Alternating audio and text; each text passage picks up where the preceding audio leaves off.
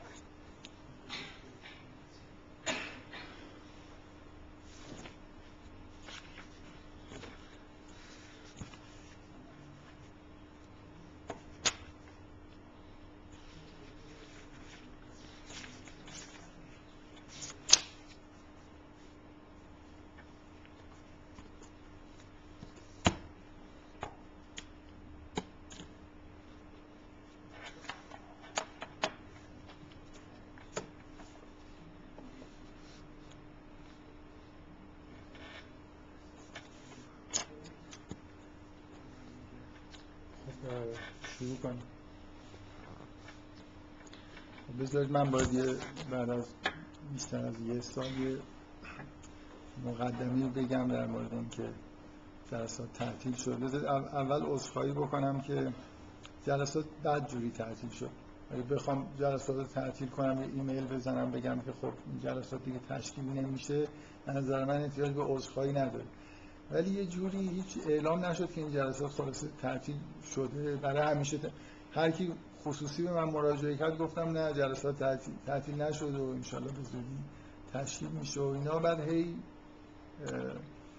تمدید شد این تعطیلیش. این این احتیاج به عذرخواهی داره. که آدم یه در رو مثلا اگه علاقه مندم منتظر بذاره و هی مثلا یه ماه بشه دو ماه و از اولش معلوم بود که بیشتر از یه ماهه. ولی مثلا من تصور اولی هم بود که شاید از اولین شروع بکنیم. بعد خب تصورات دیگه برای من پیش اومد تا اینکه جلسات کلا تعطیل شد. حالا به این شکل یه جورایی احیا شده هرچند که من میل دارم که این جلساتی که تو این ماه برگزار میشه ادامه اون جلسات حساب نشه. فکر نمی کنم اون جلسات به اون شکل سابق دوباره تشکیل بشه. حالا الان نه ولی بالاخره یه خورده بعدا در مورد این موضوع صحبت می‌کنم این عذرخواهی اولیه از اینکه جلسات بد جوری تعطیل شدن. بعد درباره این جلساتی که الان داریم تشکیل میدیم تعدادش مکان و زمان برگزاریش. من تو همون ایمیل اولی که زدم گفتم که پیشنهادی اگه کسی داره بکنه. پیشنهادا جنبه چیز داشت. جنبه عملی نداشت. یعنی مثلا اگه یه نفر بگه که الان فرزن و من میل ندارم دوباره توی شریف تشکیل بشه برای من خیلی مکان مناسبی نیست. باید از این سر شهر مثلا دقیقا برم از اون ور شهر و دوباره هم برگردم همین این سمت. یعنی خیلی از مسافت و اینا برام نامناسبه. اگه جای بهتری باشه من منتظر بودم هنوزم هستم. اگه کسی عملا بگه که بیاید اینجا تشکیل بدید مثلا امکانش هست. من نمی‌دونم توی شریف اصلا کلاسی هست نیست کسی رفته اقدامی بکنه یا اگه اقدام بکنن موفق میشن میشه هر روز کلاس گرفت. یه خورده وضع دانشگاه از من مشخص نیست. مثلا اگه کسی دانشکده فنی دانشگاه تهران یا اون حوالی و امیرآباد این جاهای مختلفی که هستی که بیاد بگه که من تضمین می‌کنم که یه کلاس اینجوری هست من مشکلی ندارم. اونجا هم برای من خوبه. خیلی دور نیست. ولی حالا که این جلسات ادامه اون جلسات نیست اینکه دوباره بره تو شریف برای من این خورده چون شبه ممکنه پیش بیاد که ادامه اون جلسات خیلی چیز نیست مطلوب نیست. این دو تا نکته ای که در مورد جلسات می‌خواستم بگم و هنوز هم اگه کسی یه راه حلی برای مکان مناسب داره چون من می‌دونم اینجا برای خیلی دوره نظر من مشکل نیست که جای دیگه تشکیل بشه یا مثلا زمانش بعضی ها گفتن دیره به افتار نمی‌رسیم. من حالا مثلا به عنوان مثال فکر می‌کنم جلسه فردا رو هماهنگ کردم که چهار تشکیل بشه. برای خودم هم زودتر باشه بهتر. به هر حال اگه کسی در مورد مکان و زمانش اقدام عملی بکنه یعنی یه جایی که می‌دونه که می‌تونه بگیره رو پیشنهاد بده این چیزیه که من استقبال می‌کنم. فعلا یه چند جلسه اول همینجا تشکیل بدیم و بذارید اینم بگم که کلا اینجا از نظر من مطلوب نیست نه برای خاطر اینکه می‌دونم به همه دوره. حسم این نیست که تو آی پی ام این جلسات تشکیل بدم. یه جوری فکر می‌کنم چیز دیگه مثلا محل کار روزانه من دوست دارم که این نوع فعالیت های من خیلی با کار مثلا روزمرم قاطی نشه. بعدم حالا اینجا البته چون یه کرده فلسفه تحلیلی هست گاهگداری بحث‌های خارج از ریاضیات و فیزیک نظری و بحث‌های scientific. اینجا رسم شده که جلساتی تشکیل بشه و گاهی حتی ابراز علاقه هم بعضی کردن که جلسات مذهبی هم توی اینجا داشته باشیم. مثلا یه چیزی تحت عنوان معاونت فرهنگی تشکیل بشه و یه همچین برنامه‌ای راه بندازه. ولی فعلا اینطوری نیست و فکر می‌کنم که نظر منم خیلی مکان مطلوب نیست. بنابراین تا وقتی که یه جایی عملا پیشنهاد نشده و جای مناسب تر از اینجا پیشنهاد نشده من فعلا همینجا رو ترجیح میدم که جلسات توش تشکیل بشه. حالا به مدت حداقل دو سه جلسه فکر می‌کنم تشکیل میشه. اگه ادامه هم پیدا کرد جایی پیدا نشد همینجا تشکیل خب باز قبل از اینکه بحث این جلسه رو شروع بکنم من گاهگداری این علاقه رو داشتم که شروع یه جلسه ای اگه توی وضعیت مثلا مناسبت خاصی هستیم یه اشاره ای بکنم چون معمولا این جلسات هم آپلود میشن تاریخ نمی‌خورن. و اگه تاریخ هم بخورن مثلا چند سال بعد اگه یه نفر دانلودش بکنه ممکنه متوجه نباشه که در اون تاریخ چه اتفاقایی افتاده. من می‌خوام همینطوری یه اشاره بکنم به اینکه ما الان توی حال و هوای بعد از انتخابات ریاست جمهوری هستیم که روحانی توش انتخاب شده و بله. به نظر اگه کسی بکاپ می‌تونه بگیره خیلی ممنون میشه. میگن داره ضبط میشه ولی یه جور مشکوکی صفحش خاموش میشه. مرسی. خیلی آره توی یه همچین حال و هوایی هستیم که بعدش هم هی یه پیروزی های ورزشی و چیز دیگه پیش اومده و مثلا مردم هم همش حس اینو دارن که رفتش بدن به انتخابات و این حرفا. کلا یه مقدار نسبت به شرایط عادی حال هوا هم چیزتره سیاسی تره من امروز این یادداشت‌ها رو می‌کردم. یه خورده یه جاهای شایی که احساس کردم به مسائل سیاسی اجتماعی داره رفت پیدا می‌کنه. بعد به نظرم رسید که اولش مقدمه رو بگم حالا سعی می‌کنم احتراز کنم. اما اگه رفت پیدا کرد رفت داره به اینکه ما توی حال هوای یه مقدار غیر عادی هست خب این موبایل ها که ضبط می‌کنن بعد بهشون تلفن هم میشه. آره بعد الان این یکی روشن. بعد فکر می‌کنم آره نویز میندازه آره. نه فقط رو خودش نویز میندازه فکر می‌کنم رو بقیه هم نویز میندازه. آره این این روشنه اگه ممکنه خاموشش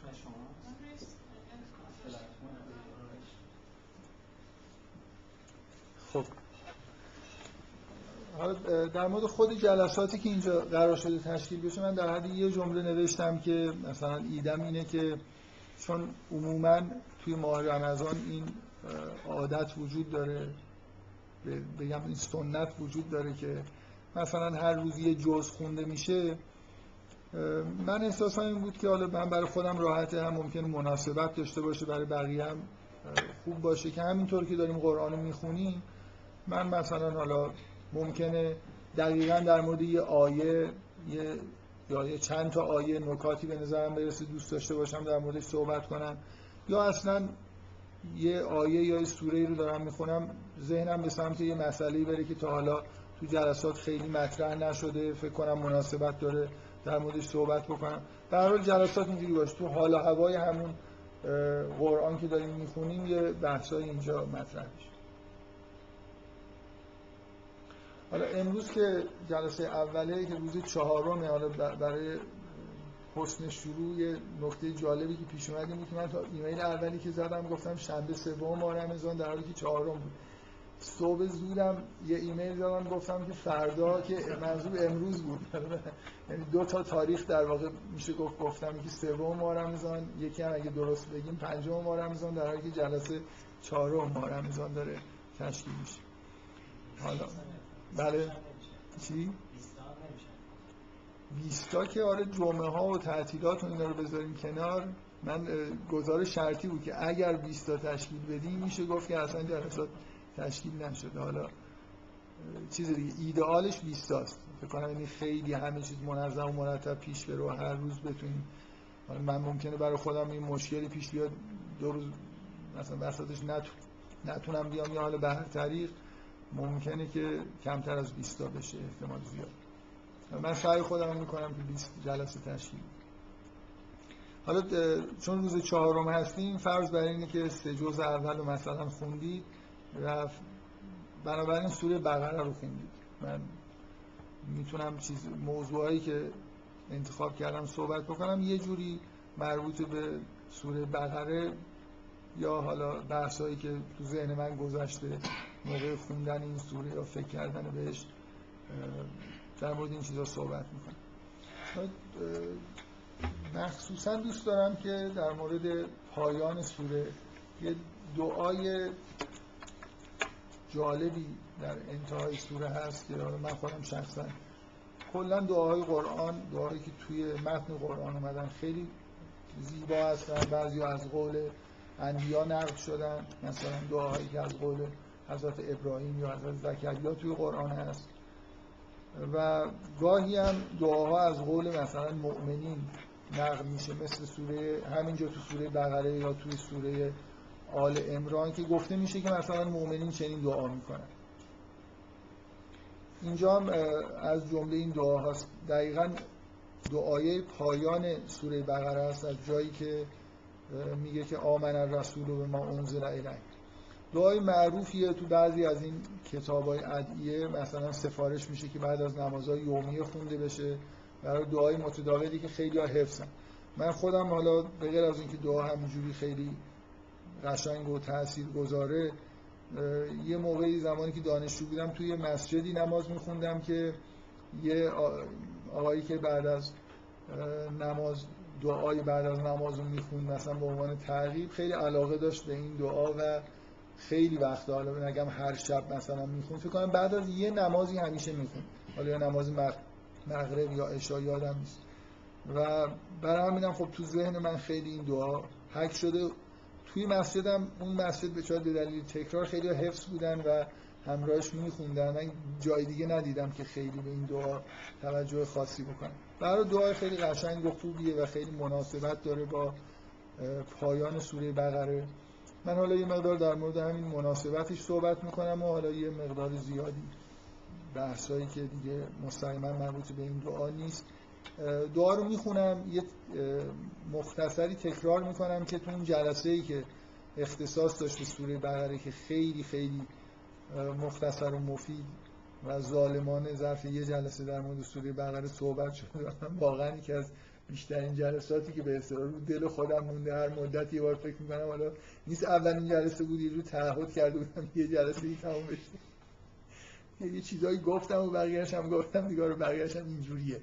و همش فکر می‌کنم که خیلی لازم بود حداقل یکی دو جلسه دیگه در مورد این سوره ای که نزدیک مثلا 50 صفحه است و دو جزء نیم قرآن رو بهش اختصاص چون ظلم از اینجا آشکار میشه که بعدا در مورد سوره خیلی کوچیکتری دو جلسه صحبت فقط چون در شروع بحث بود. مثلا حتی در مورد سوره آل عمران دو جلسه صحبت شده ولی این سوره یه جلسه بیشتر در موردش حرف نزد من دعا رو می‌خونم. برای اینکه اگه الان تو ذهنتون نیست یه آشنایی پیدا بکنید. بعد یه خورده یه اشاره مختصری می‌کنم به اون محتوای کلی سوره بقره که تو اون جلسه یه مدار مفصلتر در موردش بحث شده. بعد حالا این نکات خاصی میگم یه خورده در مورد این دعا صحبت می‌کنیم و بعد وارد یه بحثایی میشیم که به نوعی به با محتوای سوره بقره و کل قرآن مربوط.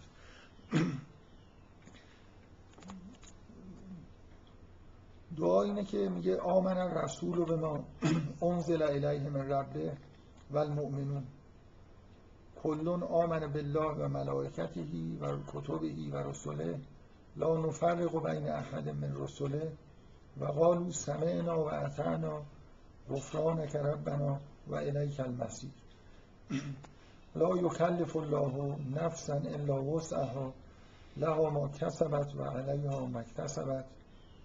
ربنا لا تؤاخذنا ان نسینا او اخطأنا ربنا ولا, تحمل علينا اسرا كما حملته على الذين من قبلنا. ربنا ولا تحملنا ما لا طاقة لنا به. واعف عنا واغفر لنا وارحمنا. انت مولانا فانصرنا على القوم الكافرين دعا خب شروع جالبی داره. جایی که یه مقدار مثلا شگفت انگیز آدم خوب مکس بکنه که شروعش اینه که پیامبر به اون چی برش نازل شده ایمان داره و مؤمنین کلون آمن بالله و ملائکتی و کتبهی و رسوله لا نفرق بین احد من رسوله که مؤمنین به خداوند ملائکه کتابهای آسمانی و فرستادگان خداوند به کلشون ایمان دارن. لا نفرق بین احد من رسل هیچ فرقی بین یا فاصله ای نمیندازن فرق نمی‌ذارن بین پیامبران و فرستادگان خدا. و قالو سمعنا و اتنا ما چون فرق می‌ذاریم بین پیامبران خب این یه خورده این عبارت باید برامون. حالا این فرق اینکه نفرق و دقیقا فرق گذاشتن هست یا نه بالاخره یه جوری ایمان به همه انبیا اینجا بحث از ایمان به همه انبیاست و یه جوری انگار تفاوت قائل نشدن بین انبیا حداقل از نظر ایمانی که بهشون داره و قالو سمعنا و اطعنا غفرانک ربنا و الیک المصیر. شنیدیم اطاعت می‌کنیم و اطاعت کردیم و آموزش تو را ای پروردگار ما و به سوی توست مسیر مثلا چی میگن؟ بازگشت با به سوی تو داریم میاد. لا یکلف الله نفسا الا وسعها. خداوند بر هیچ کسی بیش از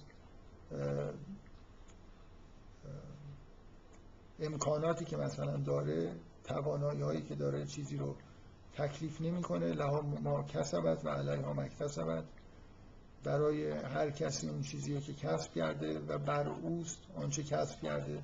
یعنی اگه پاداشی می‌بینه یا مجازاتی میشه از همون چیزی که خودش به دست آورده. بعد این دعاست که ادامه یه جوری انگار ادامه این دعایه که تو آیه بالاتر بود. ربنا لا تؤاخذنا ان نسینا او اخطأنا. خدای ما رو نگیر مجازات نکن اگر فراموش کردیم یا خطا کردیم. ربنا ولا تحمل علینا اسرا کما حملته علی الذین من قبلنا. پروردگارا بر ما باری رو تحمیل نکن. آنچنان که بر گذشتگان ما حمل کردیم بار بر ما چیزی رو بار نکن. بار سنگینی قرار نده اونطور که بر دیگران کسایی که قبل از ما بودن قرار داد اینم باز کنجکاوی برانگیزه که معنیش چیه. ربنا ولا تحملنا ما لا طاقت لنا به. چیزی رو بر ما تحمیل نکن که طاقتش رو نداریم. و عنا واغفر لنا ورحمنا عفو کن ما رو ببخش و رحمت کن بر ما. انت مولانا تو مولای مایی. فنصرنا علی القوم الکافرین پس ما رو بر قوم کافرین نصرت اون نکته ای که اولش میاد که لا نفرق بین احد ایمان به خدا ملائکه کتب و رسول و فرق نذاشتن بینشون. یه جوری ما رو برمیگردونه به آیات اول سوره. خب این خودش یکی از زیبایی های در واقع این پایانه که به ابتدای سوره برمیگرده و کلا محتوای سوره اگه درست فهمیده بشه توی این آیات جوری انگار داره جنبندی میشه از دید مؤمنین. مثل اینکه یه آدمی سوره بقره رو یه مؤمن این سوره بقره رو خونده اگه محتواش خوب فهمیده باشه به نوعی این دعا حالا دعای پایانی خوبیه. که یه همچین درخواستایی از خداوند بکنه. تو ابتدای سوره در وصف متقین گفته میشه که الذین یؤمنون بالغیب و یقیمون الصلات و مما رزقناهم ينفقون و الذین یؤمنون بما انزل الیک و ما انزل من قبلک و بالآخرت هم یوقنون. اونجا هم این عبارت که ایمان به اون چیزی که قبل از پیامبر نازل شده مؤمنین به این پیامبر ایمان دارن به انبیای گذشته و اون چیزهایی که قبل نازل شده چون ایمان یه جوری فرع بر معرفته بنابراین یه مقدار اگه نخواهیم توجیه بکنیم که یه ایمان کلی و اینکه می‌دونیم که یه چیزهایی مثلا یه ایمانی به اینکه خب یه رسولی قبلا بودن و یه چیزهایی هم براشون نازل شده. در همین حد مثلا ما ایمان داریم. ولی ایمان واقعی اگه شما به مسیح ایمان دارید اگه شما به حضرت موسی ایمان دارید به حضرت ابراهیم ایمان دارید به نوعی باید نتیجه شناخت باشه دیگه. باید یه جوری اینا رو بدونید که کی بودن و شناختی ازشون داشته باشید. اون چیزی که براشون نازل شده در حدی بشناسید که بتونید ادعای ایمان به ما انزل مثلا الیهم بکنید. و این یه مدار عجیبه دیگه. مثل اینکه از مؤمنین توقع میره که حداقل نسبت به چیزهایی که قبل از پیامبر ما بوده کنجکاو باشن یه معرفت نسبی داشته باشن. حالا ممکنه به معرفت کامل نتونیم برسیم. از این نظر عجیبه که خب ما این شور تحقیق و تفحص در چیزهایی که قبل از اسلام وجود داشته رو خیلی بین مؤمنین نمی‌بینیم. و علاقه ای نمی‌بینیم که مثلا برم ببینم توی تورات و انجیل که جز چیزهایی که قطعا نازل شده یا چیزی که بر حضرت ابراهیم نازل شده چی بوده و اگر بقایایی ازش باقی مونده مثلا ما خودمون رو پیش قدم بدونیم توی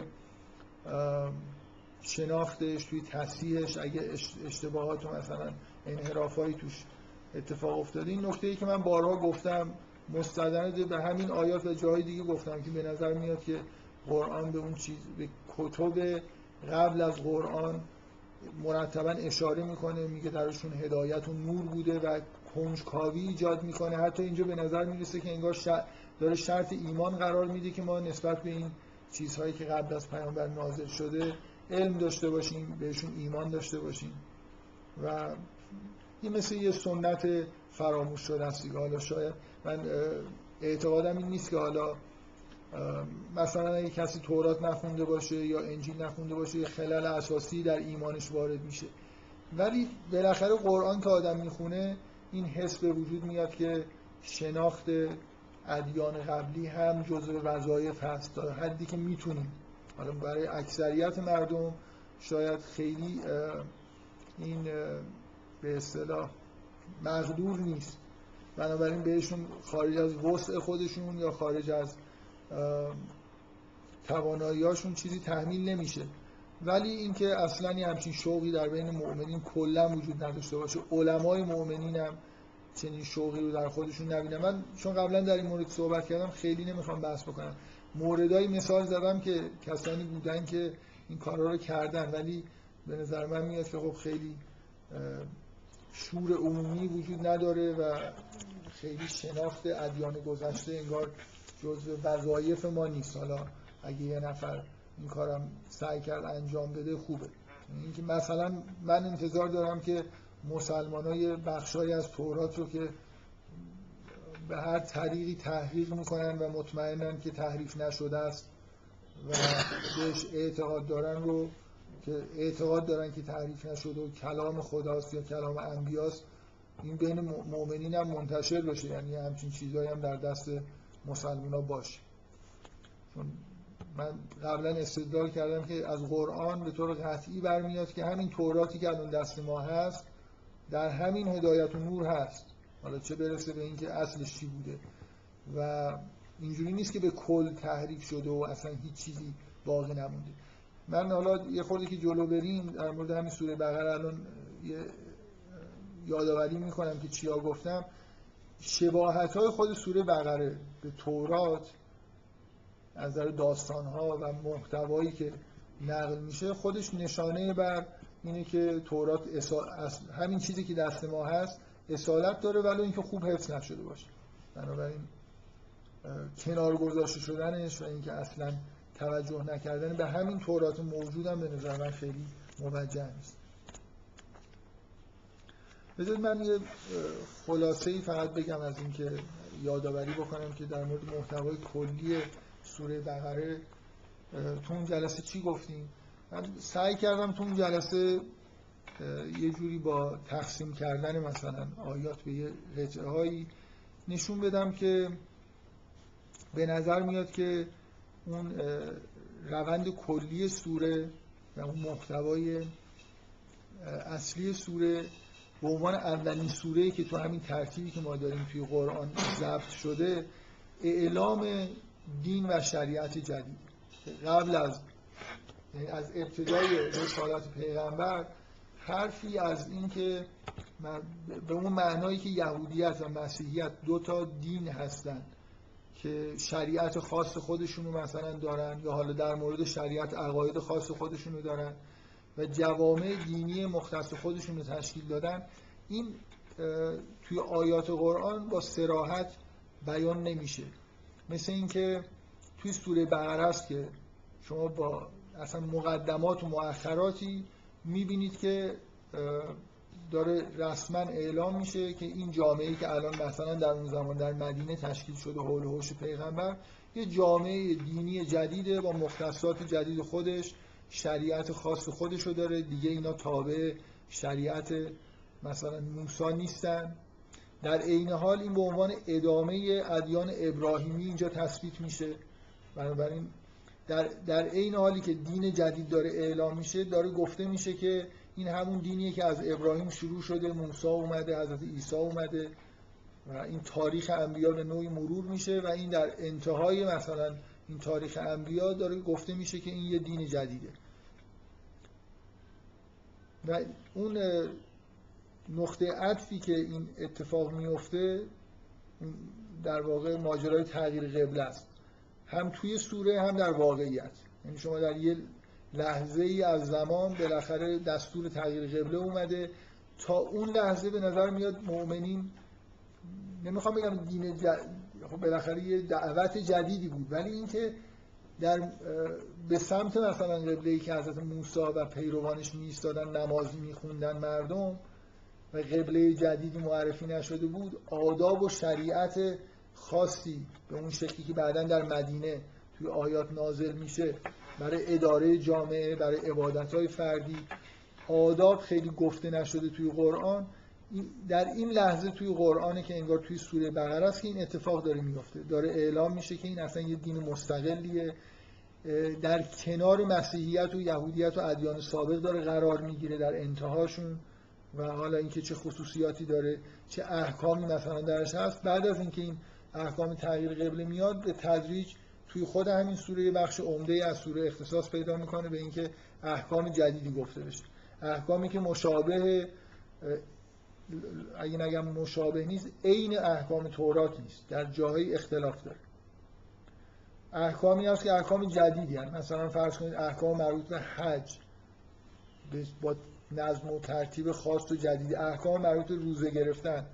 با طوری که یهودی ها روزه نمی گرفتن به این شکل. اونا یه شکل دیگه روزه می گرفتن اینکه کاملا شریعت نوعی عرضه میشه و جامعه جدیدی تثبیت میشه این محتوای اصلی سوره است که مقدماتی که براش فراهم میشه در واقع اینه که در عین تورات شما در ابتدای سوره بقره انگار شروع تاریخ انسان رو می‌بینید که انسان چجوری خلق شده. همون داستان آدم و هوایی که در ابتدای تورات هست اینجا هم نقل میشه. بعد یه مروری بر تاریخ بنی اسرائیل می‌کنید. همونطوری که در تورات می‌بینید که تاریخ بنی اسرائیل خیلی از وقایعی که توی سوره بقره گفته شده در ابتدای تورات در ادامه داستان آفرینش تورات در ادامه داستان آفرینش انبیای دیگر هم ذکر می‌کنه. بعد می‌رسه به داستان بنی اسرائیل. توی مثلا داستان از موسی و بعد سفر مثلا حضرت موسی همراه با بنی اسرائیلی که ذکر می‌کنه خیلی از اون وقایع توی سوره بقره میاد. تا به جایی می‌رسه که در, در خود تورات شما بارها اینو می‌بینید اعترافی به اینکه بنی اسرائیل تخلف می‌کردن و مجازات می‌شدن. سوره بقره تا یه آیاتی میاد که به نظر میاد توجیه کننده اینه که دیگه اون سلسله انبیای بنی اسرائیل واقع تاریخی که اتفاق افتاده اینه که این سلسله انبیا اومدن تا حضرت مسیح. اینا انبیا بنی اسرائیل بودن و بعد این سلسله انبیا به مدت چند صد سال قطع شد تا اینکه پیامبر اسلام ظهور کرد. اون مقدماتی که گفته میشه تا حدودی توجیهگر اینه که چرا دیگه برای بنی اسرائیل پیامبری فرستاده نشد. من نمی‌خوام بحث طولانی بکنم ولی اینو یادتون باشه که خداوند با بنی اسرائیل عهدی مبنی بر اینکه اونا به شریعت عمل بکنن و بعد یه خداوند مثلا بهشون رستگاری و چیزی در دنیا مثلا عطا بکنه این عهد بسته شده. برای خود بنی شما خودتون جای بنی اسرائیل بذارید اینکه یک دفعه عهدی با کسای دیگه ای هم داره بسته میشه این خودش یه خورده شگفت آوره ولی واقعا اینجا هم حرف از این میس... اگه اونا یه میثاقی داشتن اینجا یه میثاق جدیدی بعد از حضرت موسی دوباره داره از مؤمنینی که به پیامبر جدید ایمان پیدا کردن گرفته میشه. این روند مشابهی که در واقع وجود داره اینکه از داستان آفرینش شروع میشه داستان بنی اسرائیل مرور میشه تا اینکه به جایی برسه که قراره که حرف از اولا اونا در حدی تخلف کردن به جایی می‌رسه مخصوصا من دفعه قبل فکر می‌کنم تو اون جلسه تاکید کردم به یه جایی می‌رسه که میگه که اینا دشمن جبرئیل هستن. اینا هر چیزی که در واقع به جایی رسیدن که چیزی که از طرف خداوند بیاد رو یه جوری انگار دیگه نمیپذیرن. اوجش اینه که حضرت مسیح بزرگترین پیامبر خدا اومده و اینا نه تنها نپذیرفتن قصد کشتنش رو داشتن. مثل اینکه راه ها رو دیگه بستن برای اینکه اصلا دعوت انبیاء حق بتونه در واقع در اونجا تجدید بشه و اتفاق خاصی بیفته. من می‌خوام همین از یه جایی اختلافایی که وجود داره بین من فکر می‌کنم جلسه ای که صحبت کردم در مورد سوره بقره شاید تو اون جلسه یا جاهای دیگه در مورد شباهت های سوره بقره و تورات یه حرفایی زدم مشابهش رو الان تکرار کردم. و یادم نمیاد که در مورد اختلاف خیلی بحث کرده باشم. اختلاف هم خیلی معنیدار و جالبن. یعنی شما می‌تونید تورات رو بذارید جلو خودتون سوره بقره رو بذارید ببینید که تورات هم همینجوری بعد اینکه این داستانا میاد من وقتی تورات دارم میگم منظورم اون پنج فصل اول کتاب مقدسه که منصوب مثلا به دوران حضرت موسی است. بعد از اینکه این تاریخ جا میاد مثل همین سوره دقیقا مثل همین سوره اونجا بخش احکام شروع میشه. یعنی بخش هایی دارید که به جزئیات احکام می‌پردازن. ساختار سوره بقره هم همینجوریه. یه مروری برای تاریخ کلی انسان و انبیا هست بعد می‌رسه به جایی که شریعت جدید تا تقریبا پایان سوره ادامه داره که این شریعت جدید به تدریج گفته میشه. لابلاش حالا یه چیزای دیگه هم ممکنه بیاد ولی اساسش دیگه حجمی بیشتر سوره بیان اینه که چجوری روزه بگیرید حج بذارید یا نمی‌دونم انفاق بکنید مسائل زناشویی رو چجوری حل و فصل بکنید و الی آخر. یه آیه بسیار طولانی بزرگترین آیه شریعت موجود تو قرآن هم درباره احکام این آقایون میگن چک. اینا, چیزن؟ درسای مدیریت اقتصاد اینا خوندن ذهنشون آلوده به اینجور چیزاست. چک نیست که مسئله قرض دادن و قرض گرفتنه و اینکه ثبت بشه. من یه بار گفتم مسئله اسناد رسمیه. شما از کجا چک رو در میارید اینکه اون احکام دارن میگن که همه چیز رو ثبت کنید بنویسید. تاکید روی نوشتنه اینکه کتابت بکنید. طولانی بودنش برای همین تاکید زیاد روی کتابت کردنه که اگه اون نمی‌دونم نمی‌تونه بنویسه یکی بیارید بنویسه اگه نمی‌تونه بگه یکی جاش بگه.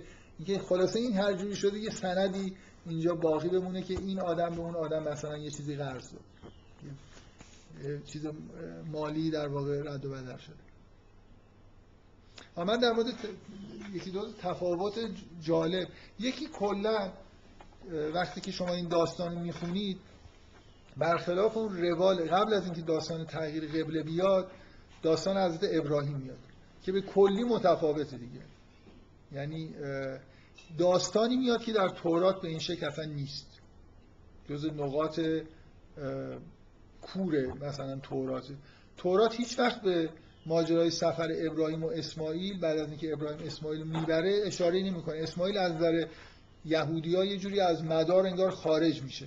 حالا با اون توضیحاتی که در تورات داده که علتش چیه که خب حالا هر کی تورات می‌خونه ببینه که اونجا چه علتهایی ذکر کردن که چرا حضرت ابراهیم حضرت اسماعیل برد. بیشتر توی تورات به نظر می‌رسه مثل یه تبعیده.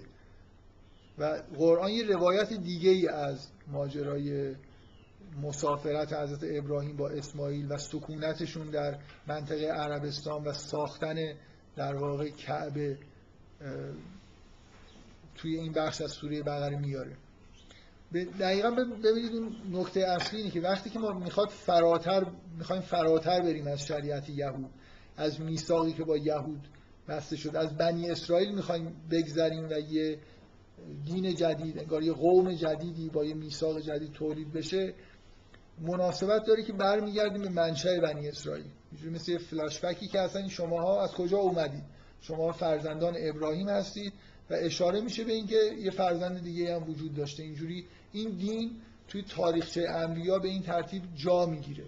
یعنی به عنوان یه شاخه دیگه از ادیان ابراهیمی که از اسماعیل در واقع یه جوری نشأت گرفته توی سوره بقره اشاره میشه و فقط مسئله اشاره به حضرت اسماعیل و سکونت حضرت اسماعیل توی شبه جزیره عربستان و اینا نیست. تاکید روی ساختن کعبه است.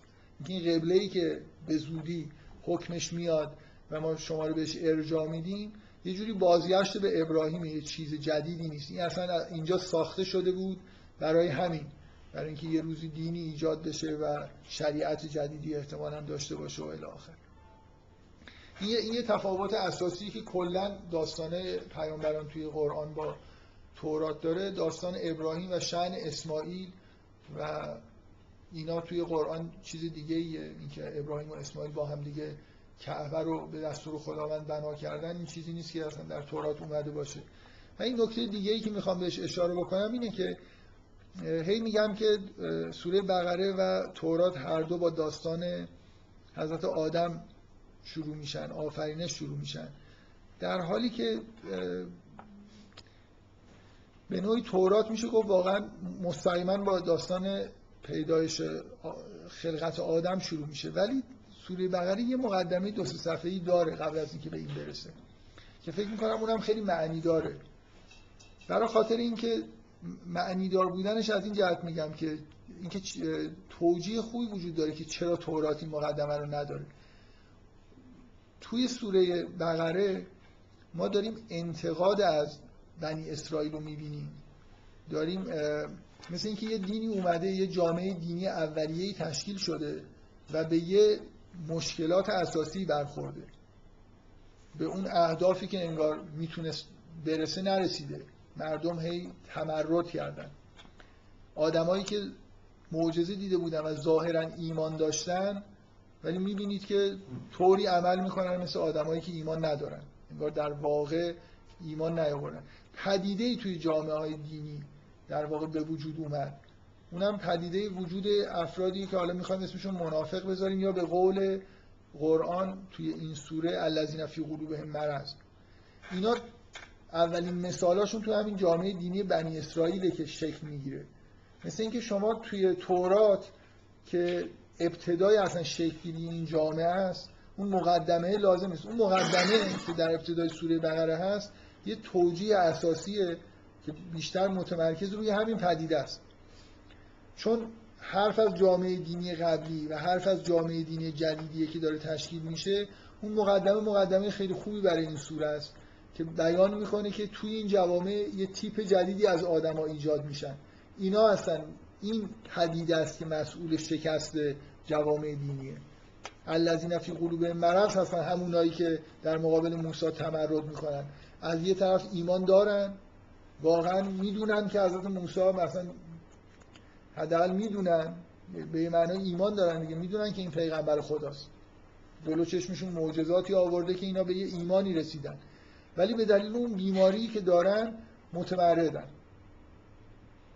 اطاعت نمی‌کنن مدام یه راه های دیگه رو می‌خوام برن همون مقدمه سوره بقره اینو در واقع مقدمه ای که شما این پدیده رو بعدا تو بنی اسرائیل به عنوان مثال حالا می‌خواید بگید که اینا مثال اونن یا اون یه مقدمه ای برای اینکه اینا اصالت داشته که بیان. در حال توی تورات شاید به عنوان اولین جامعه دینی که داره تشکیل میشه خیلی مناسبت نداشته که در ابتداش در مورد یه پدیده که بعدا می‌خواد پیش بیاد. صحبت بشه. ولی توی سوره بقره در واقع انگار جامعه بنی به همراه تشکیل جامعه جدید داره جامعه قبلی وقایش مرور میشه فسادایی که به وجود اومده گفته میشه و توجیه میشه. دلیلش هم از نظر روانشناسی مثلا گفته میشه که چیه. بنابراین این این یه روالیه که در واقع این تفاوت به نظر من معنیداریه که بین این دوتا متن وجود داره و میگم قابل توجیهه یعنی شما نمی‌تونید بگید که در تورات نقصی از این نظر وجود داره. تورات به عنوان کتاب اولین جامعه دینی خیلی انگار خیلی معنیدار نیست که ما همش دنبال این مسئله باشیم که اون فسادهایی که در بعدش پیش اومده رو مثلا بخوایم توجیه بکنیم یا نظریه پردازی در موردش بکنیم. ولی واقعا مقدمه سوره بقره مثل نظریه پردازی و آمادگی ذهنی ایجاد کردن برای دیدن و فهمیدن اون اتفاقایی که برای بنی اسرائیل افتاده و قطعا فهمیدن اینه که برای این یکی جامعه دینی که تشکیل میشن به احتمال خیلی زیاد و اگه اون حدیث معروف پیغمبر رو بپذیریم قطعا برای این یکی جامعه دینی هم به همون دلیل پیش میاد. شما بعدا توی سوره آل امران شرح داخل همین جامعه دینی جدید هم می‌بینید که چندان اوضاع تفاوتی با اون داستان بنی اسرائیل نداره. دلیلش هم اون پدیده ای که در شروع قرآن بهش اشاره میشه. پدیده الذین فی قلوبهم مرض اینکه آدم ها حالتی بین ایمان آوردن و ایمان نداشت کفر و ایمان دارن و اینا هستن که در واقع هی مرتب انگار فساد ایجاد می‌کنن. و اگه بهشون بگید دارید فساد ایجاد می‌کنید هم میگن نه ما فساد ایجاد نمی‌کنیم داریم اصلاح. اگه بگید ایمان ندارید هم میگن نه ما ایمان داریم. یه جورایی هم خودشون اینجوری فکر می‌کنن. یعنی اینطوری هم نیست که آمدانه دارن فساد ایجاد می‌کنن. به دلیل اون مشکلی که دارن این اتفاق میفته خب حالا من این مروری که کردم یه, مقدار می‌خوام در مورد این آیاتی که در انتها میاد مناسبتش به با کل سوره بقره صحبت بکنم. یه آیه مقدماتی در واقع میشه. دو تا آیه است که یکیش در واقع که با همین عبارت شروع میشه که آمن الرسول به ما انزل الی توصیفی از ایمان مؤمنی ایمان به توحید و رسالت انبیا اینجا مورد تاکید قرار گرفته.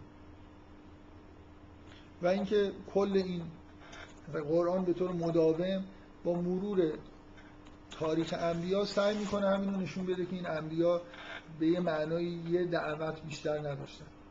ولی اینکه ممکنه کتاب های متعددی شما ببینید یا شریعت های متفاوتی ببینید ولی دعوت انبیا به یه چیز بوده. دعوت انبیا فقط و فقط دعوت به توحید و آگاهی دادن به مردم در مورد معاد. باقی چیزا ببینید مثلا این اگه شما توحید به عنوان مسئله اصلی دعوت انبیا تو ذهنتون خیلی خیلی پررنگ بشه اون وقت واقعا این حس این که این پیامبران با هم دیگه هیچ فرقی نداشتن رو می‌تونید داشته باشید. بذارید من یه یه نکته به نظر خودم کلیدی بگم. اگه شما مثل خیلی از گرایش هایی که بین مؤمنین و آدم های مذهبی وجود داره به شریعت خیلی به احکام شریعت خیلی وزن بدید. یعنی مثلا یه عده انگار وقتی میگن دین اسلام چیزی که ازش می‌فهمن همین احکام اسلامی. اگه به اینها وزن این قسمت تو ذهن شما زیاد باشه نمی‌تونید فرق نذارید بینه بگید من برام فرقی نمی‌کنه این پیغمبر با اون پیغمبر. شریعتشون با هم دیگه فرق داره. بنابراین باید بگید اینا دو تا دین متفاوت هستن. بعد بحث این پیش میاد که این از اون بهتره. این از اون کاملتره. اون یه جوری نمی‌دونم اینطوری بود. مال ما اینجوریه مال اونها یه جوری دیگه است. بحثای اینجوری پیش میاد. اما اگه 99 و یه تعداد زیادی 9 ممیز تعداد زیادی 9 درصد. به نظرتون دین مسئلهش توحید باشه. یعنی فقط و فقط انبیا اومدن مردم رو با خدا آشنا بکنن با یگانگی خدا آشنا بکنن و ارتباط برقرار کنن بین آسمان و زمین. اگه اینه خب هیچ فرقی نداره دیگه همشون همین کار کردن. یعنی اینکه با چه الفاظی؟ مثلا مثلا اگه یه نفر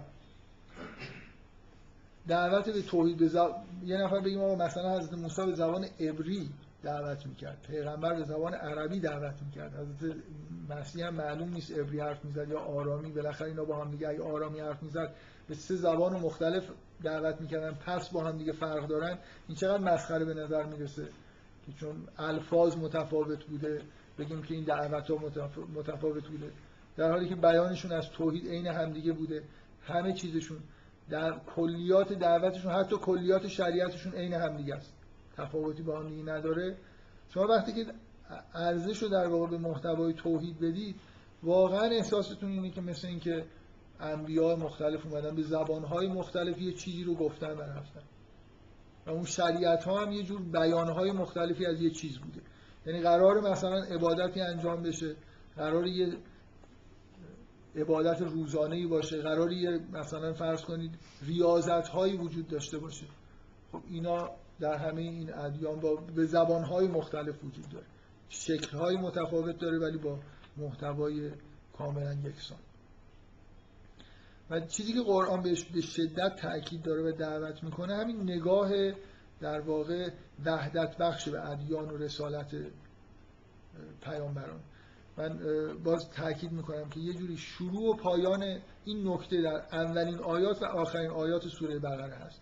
سوره ای که یه جوری معرفی دین جدیده اینه که دقیقا همین این که یه دین جدید اومد حس ما این نباشه. هی روی این تاکید بکنیم که آره اون دین بود بعد این یکی بود حالا این یکی اومده بعد بس کنار هم دیگه بذاریم با هم دیگه مقایسه بکنیم هی بخوایم بگیم که این دین از اون یکی کاملتره اون یکی ناقصتر و این حرفا.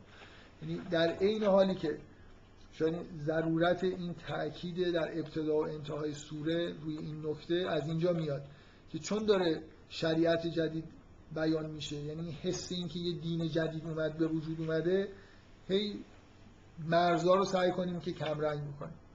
یعنی در عین حالی که شریعت جدیده و این حسی که اتفاق خاصی افتاده کسی نداشته باشه. این همون دعوتیه که از ابتدای در واقع بشریت وجود داشته و الان هم در واقع به شکل دیگه ای ظاهر شده. بفرمایید. یه نفر یه ایمیل جالبی زده بود گفته بود که توی جلسات یا سوال نمی‌کنن یا اگه بکنن شما جواب بدید خیلی هم اینجوری نیست. حالا دیگه بحث نمونه برای اینکه این ایمیل رو من جواب بدم. یه دونه سوال شما بپرسید.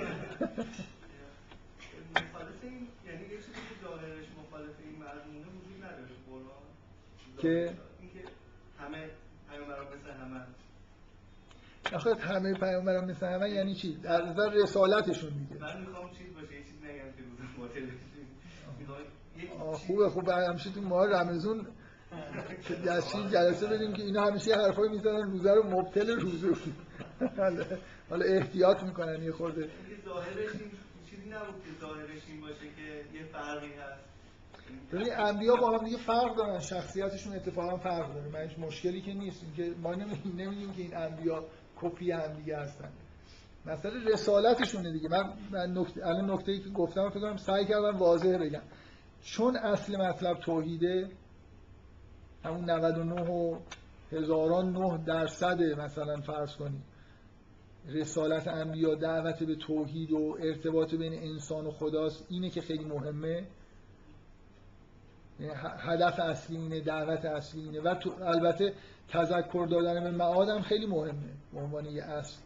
ولی باز این حالا جزئیات معاد بعضی جاها ممکنه بیشتر اومده باشه بعضی جا کمتر اومده باشه. اصل اگر توحیده و ارتباط با شناخت خداست ارتباط با خداست اون تفاوتایی که انبیا از نظر زبان از نظر ظاهر از نظر حتی بعضی از نکات شخصیتی ممکنه شما احساس کنید اینا توی رسالتشون تاثیر نداره. همه به یه چیز دارن دعوت می‌کنن. وحدت انبیا از نظر رسالتشون نه از شخصیتشون مثلا.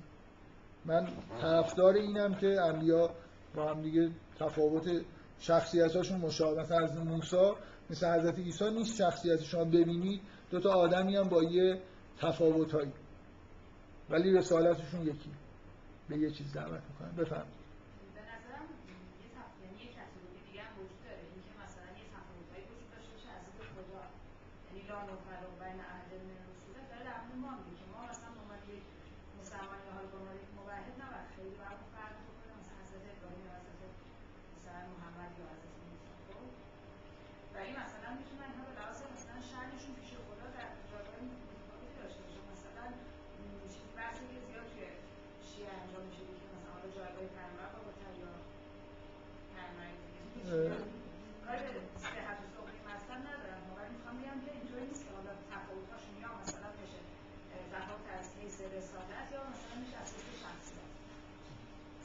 من چیزی که از حرف شما میفهم اینه که مثل اینکه مؤمنین حق ندارن فرق قائل بشن.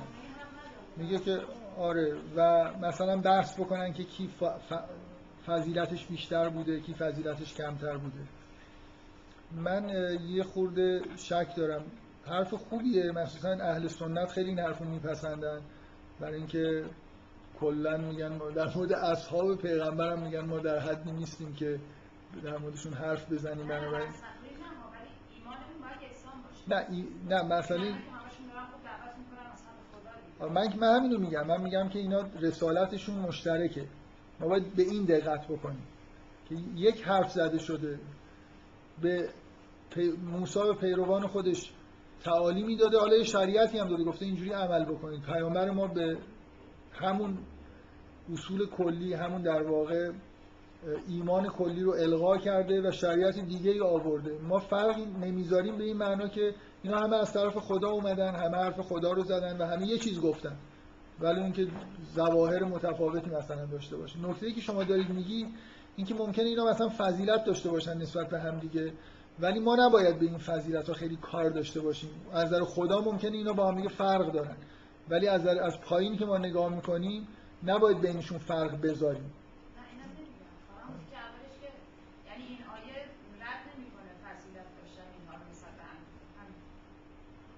آها.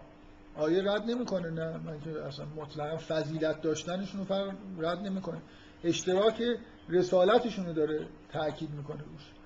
که قرآن تاکید می‌کنه که اینا بر هم دیگه برتری هایی داشتن. فضیلت یعنی پیامبران افضلی وجود دارن. و من اتفاقا اگه اون نکته مشابه اون که اهل سنت میگن که مثلا خودشون رو در حدی نمی‌دونن که حتی بین اصحاب حضرت رسول هم مثلا جنگ شده اینا زدن هم دیگر رو کشتن. خب بالاخره یکی حق بوده یکی باطل بوده یا جفتشون باطل بوده. ولی میگن که ما در مثلا به قول شما از این پایین که نگاه می‌کنیم مثلا نباید بین اصحاب هم خیلی قضاوت بکنیم که این کار خوبی کرد ما در این حد نیستیم. مثلا همین جمله کلیشه ای که من در حدی نیستم که مثلا یه پیامبر من در حدی نیستم که بگم که حضرت علی حق داشت یا مثلا طلحه و زبیر حق داشتن یا دیگری. یا مثلا حضرت علی این ور بوده آیشه ام المؤمنین اون ور بوده. بنابراین خب ما مثلا ببخشید مثلا یه مؤمن از اهل سنت غلط می‌کنه که فکر بکنه که این بر حق بوده یا اون جفتشون مقدسن یعنی به دلیل قداستی که اصحاب پیغمبرم دارن ما حق نداریم بینشون فرق بذاریم و بگیم این حق این درست گفت اون باطل گفت. همه رو مثلا باید یه جوری نمی‌دونم واقعا از چه الفاظی یه جوری سنبل کنیم ماجرا رو دیگه. بگیم مثلا فکر نمی کنیم. حالا یه چیزایی شده ما نمی‌دونیم. مثلا پیش خودمون فکر کنیم که خداوند اینو معمول کرد که با اون بجنگه. اونم معمول کرد که با این مثلا این چیز همه چیز الهی بوده. من در رد من اول فکر کردم شما یه همچین چیزی می‌خواید بگید که ما به این معنا حق نداریم مثلا به پیامبران فکر بکنیم و اینکه فضیلت داشتن اینا. من به نظرم اومد خب جوابم تو, تو ذهن من این بود که قرآن خودش سراحتا میگه که اینا نسبت به هم دیگه مثلا فضیلت داشتن بعضیا برتری داشتن. بنابراین یه جوری انگار اینو داره تو ذهن ما تثبیت می‌کنه که این انبیا با هم دیگه در یه رده نیستن.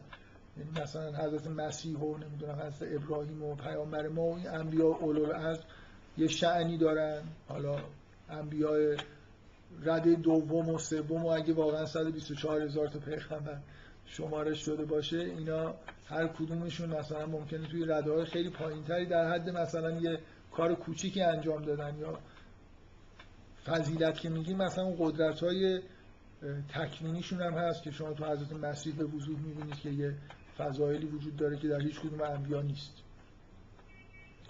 خب بگذاریم حالا به هر حال بفهم عجب ایمیل بدی بوده. نه باید جواب بدم. بله. این از اون سوالایی که من به راحتی می‌تونم جواب ندم چون قبلا در موردش بحث کردیم.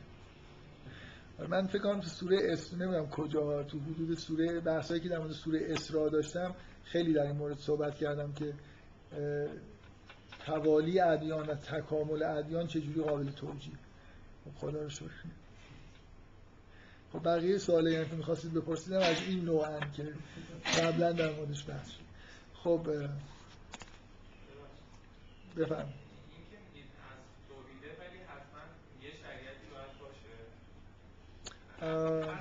اینا واقعا در موردش خیلی بحث شده اصل توحید دیگه بله شریعت کم و بیش بوده دیگه از اولی که پیامبران اومدن.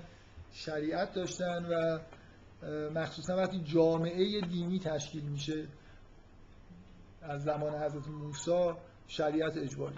یعنی که نه فقط عبادت های دست جمعی می‌خوان بکنن می‌خوان مسائل جامعه رو حل و فصل بکنن و اینجا احکامی لازم. یعنی شما قبل از حضرت موسی مثلا در حضرت نوح هم شریعت می‌بینید. و به شریعت به این معنا که قرار عبادت بکنن همون جامعه کوچیکی هم که تشکیل میشه از مؤمنین اونم مثلا توش به هر عبادت خوبه که یک نواخت باشه. حالا خیلی هم من تاکید ندارم که حتما باید یک نواخت باشه. تو جوامع دینی بزرگ مثل از حضرت موسی بعد باید عبادت های یک نواخت وجود داشته باشه. مثل حج رفتن نماز خوندن به جماعت خوندن. یه جوری جامعه باید یک صدای عبادت های انجام بده ولی اینکه عبادت های خصوصی هم می‌تونه وجود داشته باشه.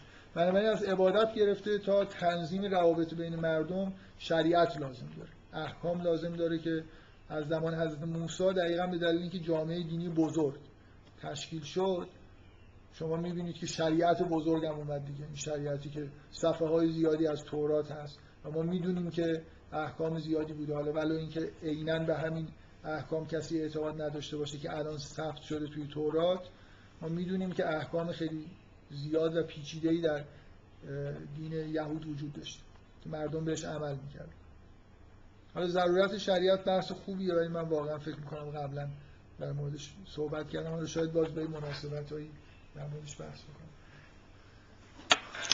این دعا از این دعای پایانی از همین مسئله ایمان به توحید و رسالت انبیا رسالت مشترک انبیا شروع میشه. و بعد یه آیه مقدماتی میاد که لا یکلف الله نفسا الا وسعها. من یه لحظه فقط همینجوری گاهی از این پیشنهادا می‌کنم که این لا یکلف الله نفسا الا وسعها لها ما کسبت و علیها ما اکتسبت می‌تونه بره آیه پایان این آیه قرار بگیره. از این پیشنهاداییه که من می‌کنم به این منظور که اگه اونجا باشه چی میشه؟ حالا که اینجا هست چه جوریه؟ یعنی مثلا اینجوری بفهمیم که این چرا. ببین برای اینکه یه دعایی شروع میشه میگه قالو سمعنا و اطعنا غفرانک ربنا و الیک المسیر ربنا لا تؤاخذنا. اون آیه رو اون جمله رو بردارید. ادامه بدید. دعا رو ادامه بدید. طبیعیه دیگه. ربنا لا تؤاخذنا ان نسینا او اخطأنا ربنا ولا تحمل علینا اسرا دقیقا تو این دعای قسمت دوم چیزی داره از خدا خواسته میشه؟ که جوابش اینه که لا یکلف الله نفسا الا وسعها. اول انگار خداوند جوابو میگه بعدا اون دعا رو ذکر می‌کنه. یک یک لحظه هم شما تو ذهنتون انگار نباید این بیاد که خدا از شما یه چیزی می‌خواد که فراتر از مثلا توانایی های شماست. اون آیه یه جوری اینو القا می‌کنه که این امکان وجود داره دیگه. من دارم دعا می‌کنم که خدایا لا تا... میگه که ربنا لا تحمل علینا اسرن کما حملته علی الذین من قبلنا. جوابش قبلا داده شده. چیزی فراتر از توانایی کسی بهش چیزی تحمیل نشده قبلا و به شما هم تحمیل نخواهد شد. اینو اول میگه و بعدا دعا ادامه پیدا می‌کنه. این نکته که چرا اون جمله وسط در واقع این دعا اومده اینه که تأکید روی اینه که هیچ چیزی خداوند هرگز نخواسته و نخواهد خواست. از یه آدمی فراتر از تواناییاش البته اون دعا هم چیز بدی نیست نمیگه که دعا می‌کنه که ما مثلا چیزای سخت از ما نخواد. من تأکیدی که به این قسمت پایانی می‌خوام بکنم اینه که این دعا در واقع وقتی میگه که کما حملته علی الذین من قبلنا منظور بنی اسرائیل. منظور به اینجوری فهمیده میشه دیگه. شما این سوره رو که می‌خونید کدوم شریعتی که شهرت داره و واقعا هم سخته؟ مثلا شما شریعت اسلام رو در نظر بگیرید در مقابل شریعت قوم یهود. اونا چیزای سختری ازشون خواسته شده بود. روزشون سختتر عبادتاشون کلا سختتر اعمالی که انجام میدن پیچیدگی بیشتری داره. اسلام دین ساده تر و سهلتر. این چیزیه که مدام روش احتمالا شنیدید که تاکید میشه که اسلام به اصطلاح دین سهل دیگه. همه چیز خیلی راحت گرفته شده توش. اونجا در مقابل بعضی از جرائم می‌بینید چه مجازات های سنگین و طاقت فرسا. خیلی وقتا مجازات مرگ در مقابل یه رفتار ناشایستی که کسی انجام داده مقرر شده در حالی که در اسلام همه این مجازات ها به نظر میاد که تخفیف داده شدن یا برداشته شدن یا اصلا اگه برداشته نشدن حداقل تخفیف داده شدن بنابراین به نظر می‌رسه که این اشاره به مسئله دشواری هاییه که بر مؤمنین قبلی در واقع خداوند بار کرده و می‌خوایم که اون بار سنگین رو بر ما در واقع تحمیل نکنیم. لا تحملنا ما لا طاقت لنا به. چیزی که ما طاقتشو نداریم. ممکنه وسعش رو داشته باشیم ولی طاقتش طاقت. طاقت یعنی مثلا حالا یه خود سبکتر دیگه نسبت به اینکه تواناییشو داریم ولی خارج از چیزی ماست. ارادهشو ممکن نداشته باشیم. من می‌خوام اشاره بکنم. یه بار توی همون جلسه گفتم که فکر کنم آخر جلسه در اینکه چقدر با مسماست که اسم این سوره بقره است. برای خاطر اینکه بقره به اون بخشی از این سوره اشاره می‌کنه که همین ماجرا توش در واقع توضیح داده میشه که چرا احکام یهودیت احکامی که به بنی اسرائیل اختصاص داده شد سخت بودن. ماجرایی رو نقل می‌کنه که یک چیز ساده از بنی اسرائیل خواسته شد و اینا هی چون نمی‌خواستن انجام بدن نمی‌خواستن گاو قربانی بکنن هی چیز پرسیدن هی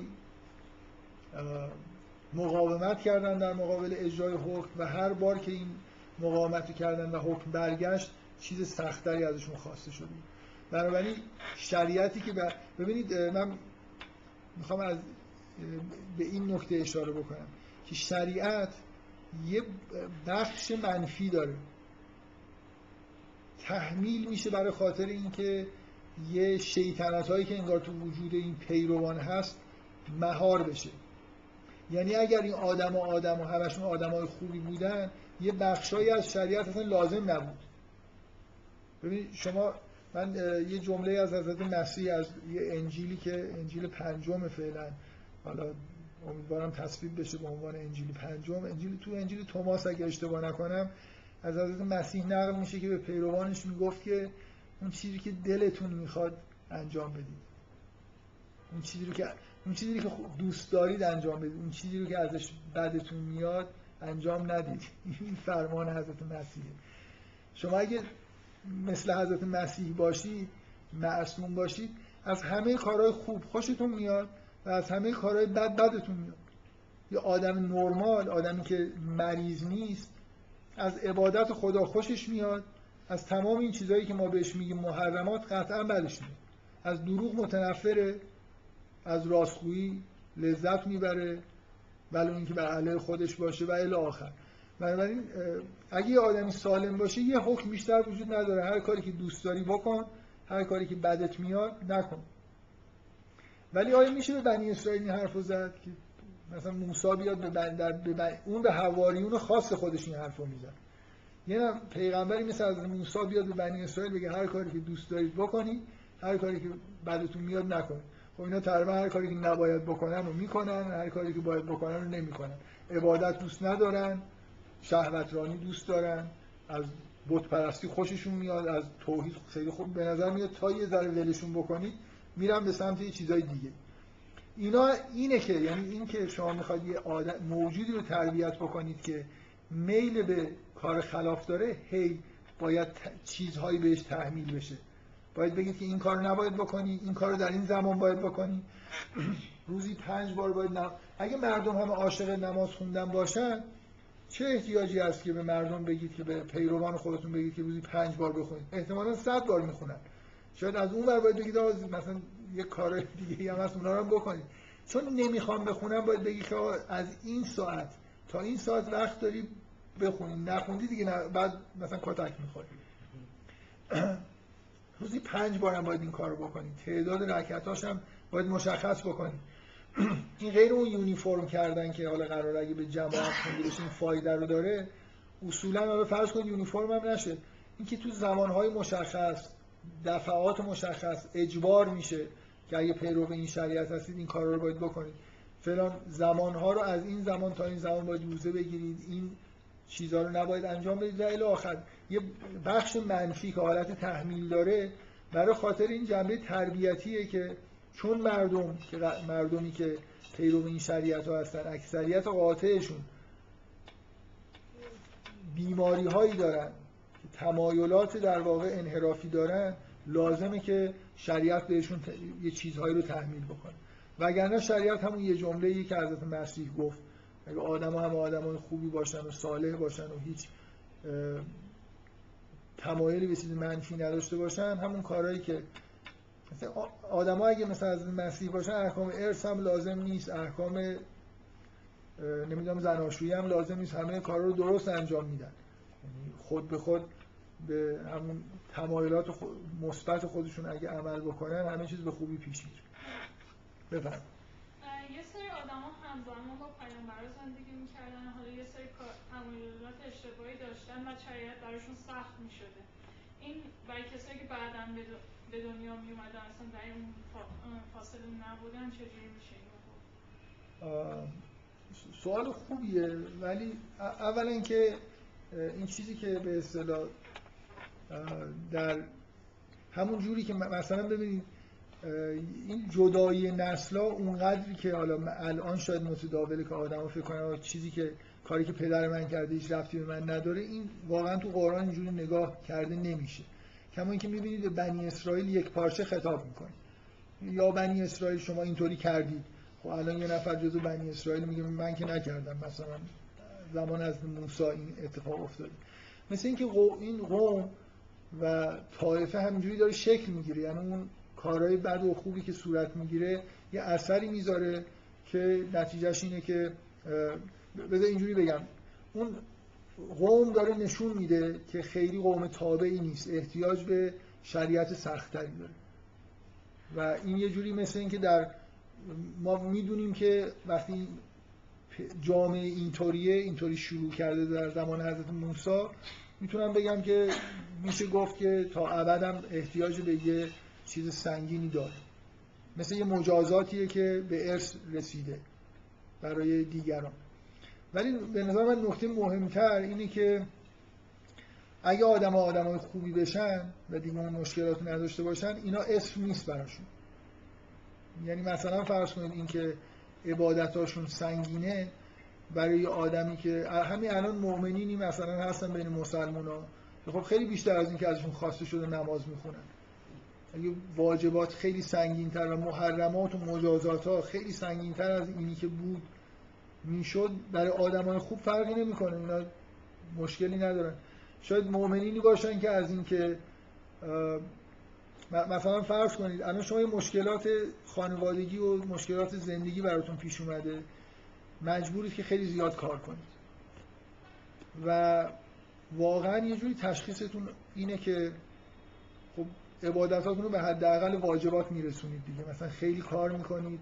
مثلا ممکنه روزه مستحبی نگیرید برای خاطر شرایط کاری بعدی که براتون پیش اومده یا نمازها رو در حد واجب مثلا بخونید. ولی میل دارید بیشتر عبادت بکنید. اگه واجبات بیشتر بود تو اون شرایط حادم من می‌خوام بگم مؤمنی هست که آرزو داشته باشه که ای کاش همین واجباتی که الان توی اسلام هست بیشتر بود. ای کاش نمازش هم واجب بود که اصلا دیگه تحت هر شرایطی من می‌گفتم خب این که چون واجبه من واجباتمو که باید انجام بدم. می‌خوام بگم آدما به سمت خوب شما وقتی یه حلقه می‌ذارید میگید از این خارج نشو برای اون آدمایی که می‌خوان خارج بشن اینه که خیلی بهشون فشار میاره. اگه واقعا نسل اصلاح می‌شد یا الان شده باشه مثلا بنی اسرائیل آدمای خوبی شده باشن واقعا حس فشار اون نمی‌دونم فشاری که اون آدمای اولی می‌کردن هم نمی‌کنن برای خاطر اینکه تو همون محدوده خواسته های خوب عبادتاشون زیاد شده و یه کارهایی که خب نمی‌کنن مجازات داره. خب اینا که مجازات نمیشن اینا اون کارهای بد انجام نمیدن. کفاره ها رو نمی‌پردازن.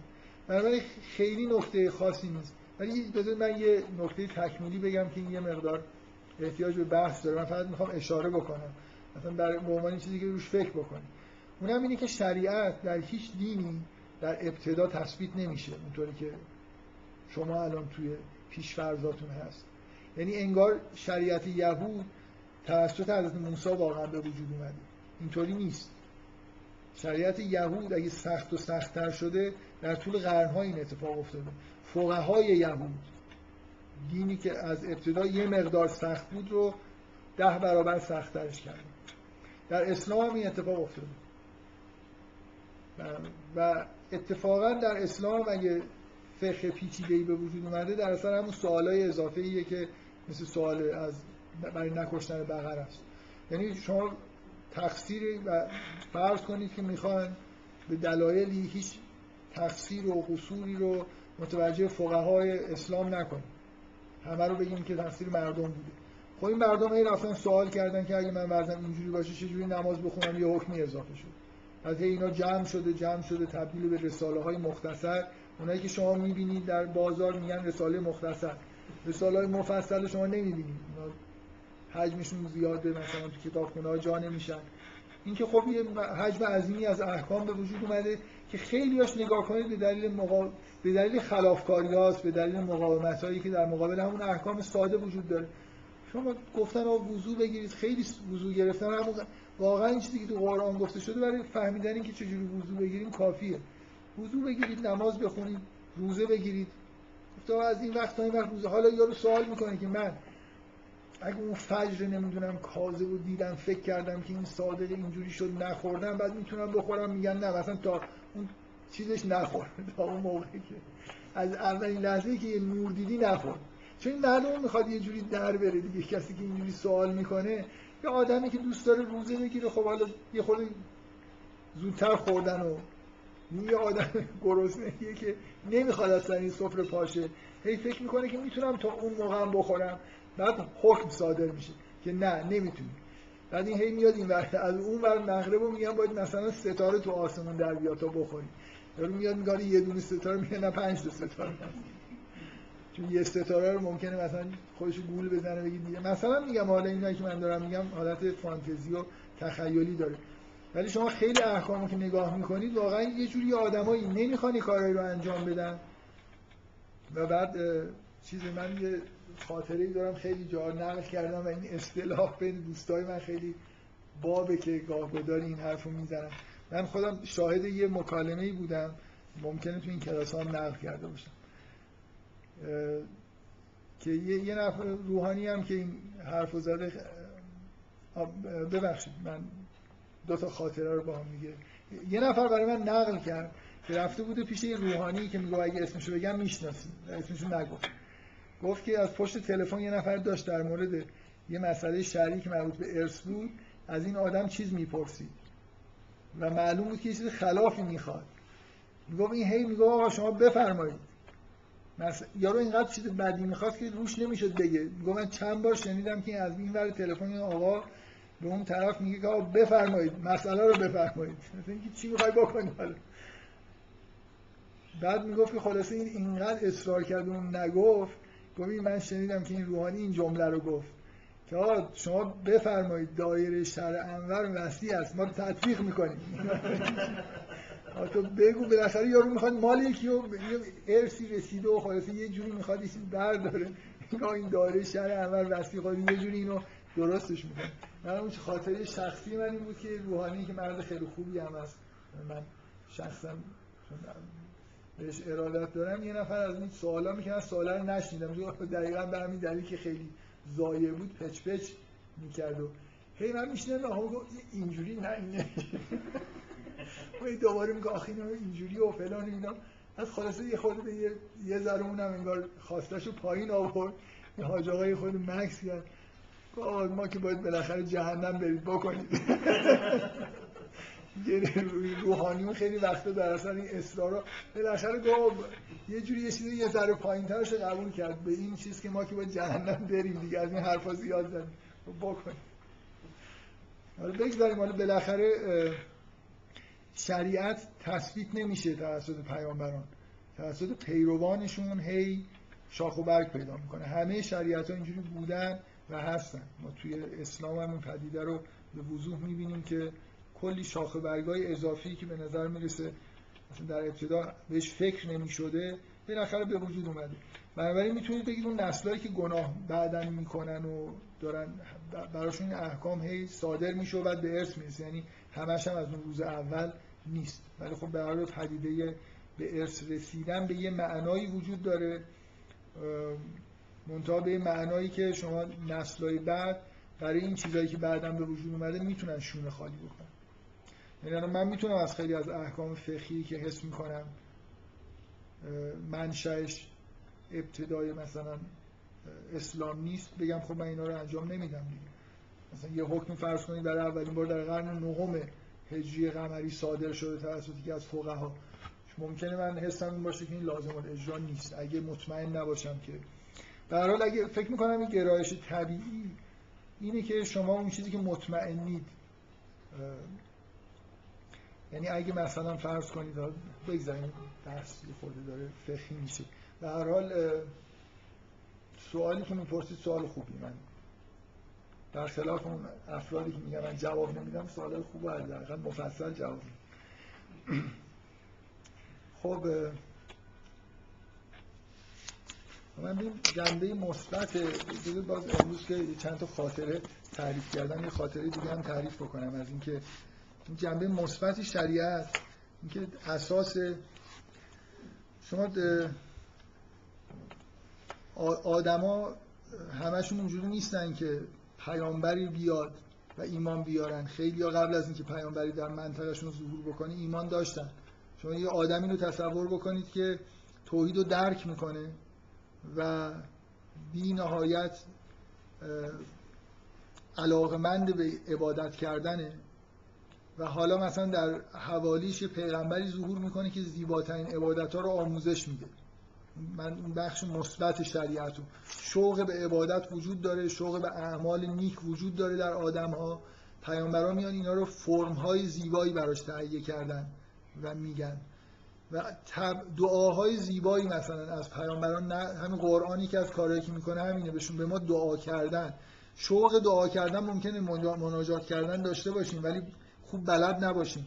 از پیامبران یاد می‌گیریم که این کارهای خوب رو به بهترین وجه ممکن انجام بدیم. نماز خوندن یاد می‌گیریم. من این خاطره که می‌خوام نقل بکنم اول دانشجوییم توی یه جایی زندگی می‌کردم مسجد جلیلی توی دانشگاه توی خیابون ایران شهر نزدیک میدان فردوسی. تقریبا همیشه اونجا نماز میخوندم. یه روحانی بود نابینا بود به اسم آقای مستقیم زاده اگه اشتباه نکنم. بارها این واقعا نمونه آدمی بود که از شریعت از این جنبه های شریعت لذت می‌برد. بارها من این حالا خصوصی وقتی که نشسته بودیم بعد از نماز یا داشت سخنرانی بعد از نماز می‌کرد و اینا. هی دعا رو میخون می‌گفت ده چه شریعتی داریم چه کیفی می‌کردم. می‌دونی واقعا من احساس می‌کردم خواهی یه آدمیه. خیلی دوست داره دعا بکنیم دعاها رو که می‌خوند از اینکه دعاهای خوبی توی مثلا این کتاب ها هست که اگه نبود مثلا این به ذهنش نمی‌رسید اینو بگه. لذت می‌برد از شریعت. احساس هیچ احساس منفی نسبت به شریعت نداشت که از صبح می‌گفت که مثلا پا آدم پا میشه. شما فکر کنید نماز به این قشنگی یادمون دادن آدم می‌خونه. یه لحظه فکر کنید این شریعت ها نباشه. آدما خودشون بخوان عبادت اختراع بکنن دعا بکنن. حالا اکثریت آدما ماها که من نه من آدمای خیلی مثلا سطح بالایی از نظر عرفانی هم نمی‌تونن عبادت های به این زیبایی که توی مثلا شریعت پیامبرانی مثل پیغمبر ما یا حضرت موسی هست اختراع کنن از خودشون. بنابراین شریعت جنبه خیلی مثبتی داره. اگه در جهت رفتن به سمت خدا باشید اگه بخواید شوق عبادت داشته باشید بخواید دعا بکنید خیلی چیزهای خوبی توی شریعت هست. هیچ باری هم به ما تحمیل نشده. اون جایی که عبادتی رو نمی‌خوایم بکنیم یا یه کارهای خلافی رو می‌خوایم بکنیم باره. یعنی یه حسی از یه بازدارندگی توی شریعت وجود داره. خب من اینو گفتم برای خاطر اینکه می‌خوام بگم اون چیزی که به نظر من نکته خیلی مهمی تو این سوره است مدام تکرار میشه. اسم سوره از همونجا اومده. به این جنبه پدیده به این جنبه شریعت توی این سوره با استفاده از همون ماجرای بقره داره تاکید میشه. اینکه وقتی گناه می‌کنید وقتی که همین جامعه وقتی یه چیزایی رو نمیپذیره اون وقت هی دایره کارهایی که می‌تونه بکنه محدودتر میشه. توی سوره تاکید میشه که میگه که آیا می‌خواید از همون جور سوالایی که از حضرت موسی کردن از پیغمبرتون بکنید؟ بعد میری جلوتر می‌بینید دارن می‌پرسن. می‌پرسن که چی انفاق بکنید؟ یه حکم ساده اومده میگه انفاق بکنید. میگه چی انفاق بکنید؟ الان جا داره که جواب بیاد که بهترین چیزی که دارید رو انفاق کنید چیزی که دست بهش نزده باشه. مثلا. ولی قرآن این کار نمی‌کنه. این دعای می‌خوام بگم این آخر سوره مثل در همین درخواسته دو بار این سوال توی سوره تکرار میشه که می‌پرسن که چی انفاق بکنیم؟ خداوند به جای مثل اینکه حالا شاید به دلیل شعن پیغمبر ما که پیغمبر رحمته هی گذشت می‌کنه دیگه یعنی چیز نمی‌کنه. دفعه اول که می‌پرسن چی انفاق بکنیم میگه که بگو که هر چی که انفاق از خیر انفاق بکنید به کیا بدید؟ جواب میده که به زبل قربا بدید به اینها بدید. دفعه دوم که دوباره سوال تکرار میشه میگه چی انفاق بکنیم؟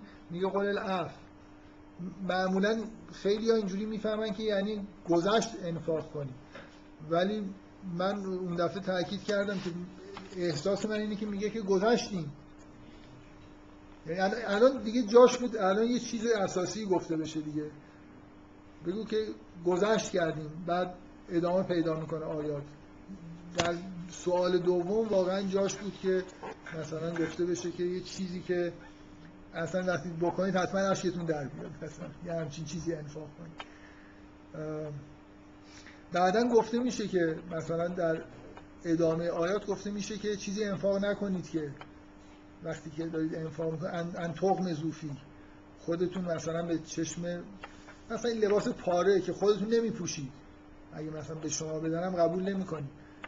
یه همچین چیزی انفاق نکنید. من نمی‌دونم اینو بگیم که دیگه در سومین بار یه چیزی گفته شده که مثلا بالاخره یه محدودیتی گذاشته شده که از این چیزا مثل همون بقره که گاوه باید حتما سالم باشه این رنگی باشه داره سخت میشه یا نه؟ برای در چند مرحله می‌بینید که می‌تونه سخت بشه سخت نمیشه. حالا بعدا هم خیلی محدودیتی روی انفاق گذاشته نشده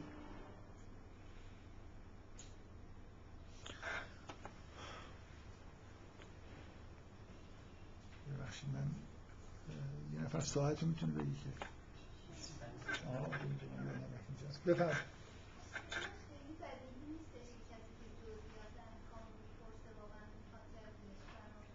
آره گاهی ممکنه اینجوری نباشه. یعنی هر سوال من قبول میگم می‌خوای همون جوری که از حضرت موسی سوال کردن سوال بکنی و خب یه نفر ممکنه واقعا یه جا مثلا پیغمبر داشته سخنرانی می‌کرده احکام می‌گفته نشنیده. خب سوال می‌کنه شما این قسمت من نشنیدم دوباره بگو. اینکه اون اون نوع سوالایی که برخواسته از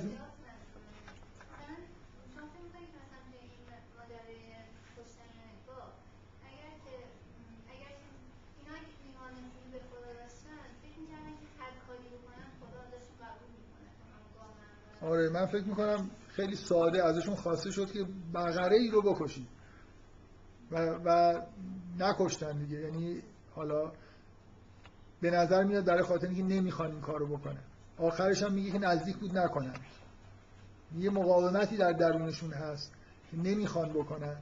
برای همین برای خاطر اینکه به گاو علاقمندن دیگه قوم بنی اسرائیل گاو پرستن گاو گوساله اینا براشون یه خورده حساسیت داره که حالا برای ماجرایی که پیش اومده حکم کشتن یه گاو داده شد. ولی به نظر میاد که بالاخره اینجا مسئله مقاومته. من شما رو میپذیرم که هر سوالی از روی مقاومت نیست. ممکنه واقعا یه ابهامی توی فهم وجود داشته باشه طرف می‌پرسه. ولی غالب سوالا بی خود. همین الان اکثریت قاطع سوالایی که انجام میشه تو زمین های فقهی بی خود. یعنی اصلا اون جزئیاتی که می‌پرسن جزئیاتی نیست که همین یه قرار وضوع بگیریم. حدودا هم مشخصه چقدر وضوع بگیریم دیگه. که من بپرسم که حالت وسواس داشته باشم. بعضیا واقعا مشکل اصلا وسواس طرف بیمیل هم نیست. دوست داره که هی مثلا یه چیزی یا جایی سوراخی ببینه انگاشتشو بکنه. تا مثلا ببینه چی میشه. این که حالا مثلا فرض کنید این گردی صورت از صورت رو بشوریم از کجا تا کجا خب گفته شده صورت رو بشوریم. به نظر میاد که هی پرسش بیشتر میشه و مدام چیز میشه. هی مثلا پیچیدگی ها زیاد میشه. خواهش که داره وجود میشه مثلا براشون پیش میاد که حالا ما اگر یه خونه رهن کامل مثلا بدیم این نمی‌دونم حروم یا حروم نیست. یعنی واقعا نظر اینطوری نیست که. آخه این حرفی که زیاد گفته میشه اینطوری نیست که واقعا مثلا از روی یعنی به اون بغله نداره خلاصه دیگه جا نیست که از وسواس هم باشه آدم واقعا براش مهمه که حالا این مثلا مالی که داره استفاده می‌کنه حالا یا حلاله یا حرام است. آره ببین ببینید اینکه اینکه مس- موضوعهای جدید پیش میاد و من ممکنه بخوام بفهمم که چی کار باید بکنم خب آره اینکه مثلا بالاخره یه همچین چیزی هست. دنیای چیزهای جدیدی پیش اومده و لازمه که بدونیم. اینا جاهایی هم نیست که سختگیری های خاصی در موردش انجام بشه. من دارم میگم که اون جاهایی که هی جزئیات پیدا می‌کنه هی سختتر میشه. مثلا فرض کنید شما یه عمل ساده عبادی ممکنه هی پیچیدگی پیدا بکنه. من منظورم اینجا هاست جاهایی که هی شاخ و برگ پیدا می‌کنه یه حکم ساده. وگرنه شما حرفی که دارید می‌زنید اینه که خب در یه مواردی یه موضوع جدید پیش اومده مردم دوست دارن ببینن که چیکار باید بکنن. هرچند اونجا هم یه مقدار حالا من واقعا بحث دارم که خیلی از موضوعات جدیدی که سوال میشه تقریبا حکمش روشنه. به همون ترتیب میشه به احتیاط عمل کرد. لازم نیست شما برید پیش یه مرجع فتوایی حتما یه فتوایی بگیرید. اونطوری که حس می‌کنید. یه مفهومی وجود داره به اسم ربا. خیلی مفهوم ساده ای باید سعی کنید که چیزی شبیهش هم انجام ندید حالا. یه جایی یه مثلا معامله پیش اومده. شبیه رباست منم می‌فهمم شبیه رباست ولی یه جوری نمی‌تونم بگذرم. اینجاست که میرم سوال می‌کنم. خب من من باشم اگه ببینم شبیه حس کنم شبیه لباس انجام نمیدم. سوالم نمی‌کنم. واجب نیست که انجام بدم که مثلا حالا مشکل زندگیم شده باشه. اما میگن که اینو مثلا اینجوری میشه می من خود نگاه می‌کنم. خب من مثل اینه که پول به یکی دادم دارم دو برابرش رو پس می‌گیرم. اون نمی‌کنم الان اتفاقا برعکس. من فکر می‌کنم یه جاهایی الان من یه پولی میدم به ریال. بعد مثلا دولت مثل همین دولت قبلی یه ماه میگذره ارزش ریال میشه نصف. خب من, من اگه جای اون آدمی باشم که قرض گرفتم روم نمیشه اصل پول رو پس بدم. به طلا حساب کنن به دلار حساب کنن یه جوری دیگه بالاخره عدالت اینه که اون پولی که گرفتم رو پس بدم. دیگه این, این برگاه اسکناسی که دارم پس میدم این اون پوله نیست. ولی اینجا کمتر سوال می‌کنم نیست؟ یعنی احکام اینجوری خیلی وجود نداره. اونجا می‌خوام بالاخره این فضا این شکلی هست تو سوال های جدیدم. خیلی هاش میشه پرسیده نشه. شما یه چیز مفهوم ربا خیلی چیز ساده همه می‌فهمن یعنی چی. کارهای مشابهش هم نکنید دیگه. حالا مجبور نیستید که بکنید. برای چی من برم سوال کنم؟ بعد کتاب نوشته بشه. در شرح این که اینجا اینجوری میشه اینجا اینطور میشه. شما بفرمایید. این قسمت این قسم دومی که از جزئی شدن رو گفتیم جالبی که آدما هی جزئی میشن و هی وسواس این چه نسبتی با فقه و شرع یعنی چی؟ آیا اینا مثلا نتیجه مثلا این نفر نفر. ببین این حق دارم سوالا رو جواب نمیدم. مفهوم نیست سوالا. نتیجه نتیجه چیه؟ همون شریعت نیست این یا اینکه نتیجه تأثیر متقابل بر هم دیگه دارن. تأثیر دیالکتیکی دارن. آدمایی که زمینه وسواس دارن بعد با اون بخشای وس تولید شده توسط وسواس شریعت هی وسواسشون تشدید میشه. بعد من باز حالا یه مثالی از یه آدمی که می‌شناسم که یه خانمی می‌گفت که فلانی همسر فلانی اصلا لباس نمیشوره. یعنی اینقدر وسواس داره که فکر می‌کنه که هیچ وقت لباس هر چقدر بشوره تمیز نمیشه. دیگه نجس شد میندازه دور. می‌ذاره میبخشه. مثلا کلا لباس شستن رو گذاشته کنار. این حالت ها از شریعت نیومده البته دیگه. ولی خب ممکنه بگید که این آدم توسط شریعت وسواس شدیدی که داره وسواسش حالت روانیه. تشدید شده. حالا مثلا رفته توی لباس شستن. همین آدم تو اروپا هم وسواس داره تو مثلا دست شستنش تو ظرف شستنش. دارن دیگه بالاخره. یعنی مثلا یه جور مثلا بد فهمیدن عذاب و عقوبت و انتظارات خدا از آدم و جور آفرین. یه مدار سنگین شدن وزن شریعت تو ذهن آدم هاست. فکر می‌کنن الان اینو اگه مثلا لباس رو واقعا فکر می‌کنه اگه این لباس خوب نشوره بعد تا آخر عمرش با این لباس نماز بخونه کل نمازاش باطله مثلا و میره جهنم حتما. آره یه فضای اینجوری وجود داره که این جزئیات اساس مثلا چیزن. شر... بهش و جهنم رفتنن و کوچکترین تخطی. بعضی اینجوری بار میاد اینطوری نیست واقعا. که فکر می‌کنن که خب اینا خیلی مهمه دیگه. یعنی تمام ذهنشون میره سمت این جزئیات اجرای احکام کار این نتیجه کار فقها نیست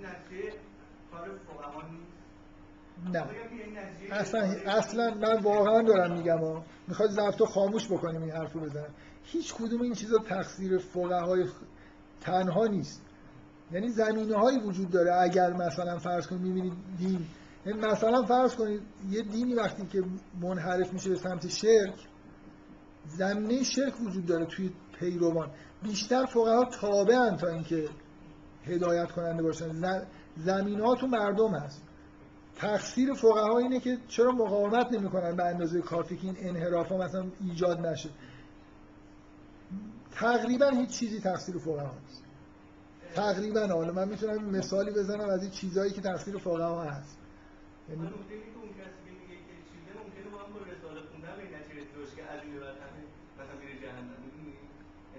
رساله به این یعنی ها این چیزا رو نمی نویسن آره می‌خوام بگم اون توی خود رساله احکام رو نویسن ولی اینکه فضای ذهنی که به وجود اومده توی خیلی از مردم اینه که جزئیات احکام اگه رعایت نشن همه چیز برباد میره و بهشت و جهنم اینجوری ساخته میشه.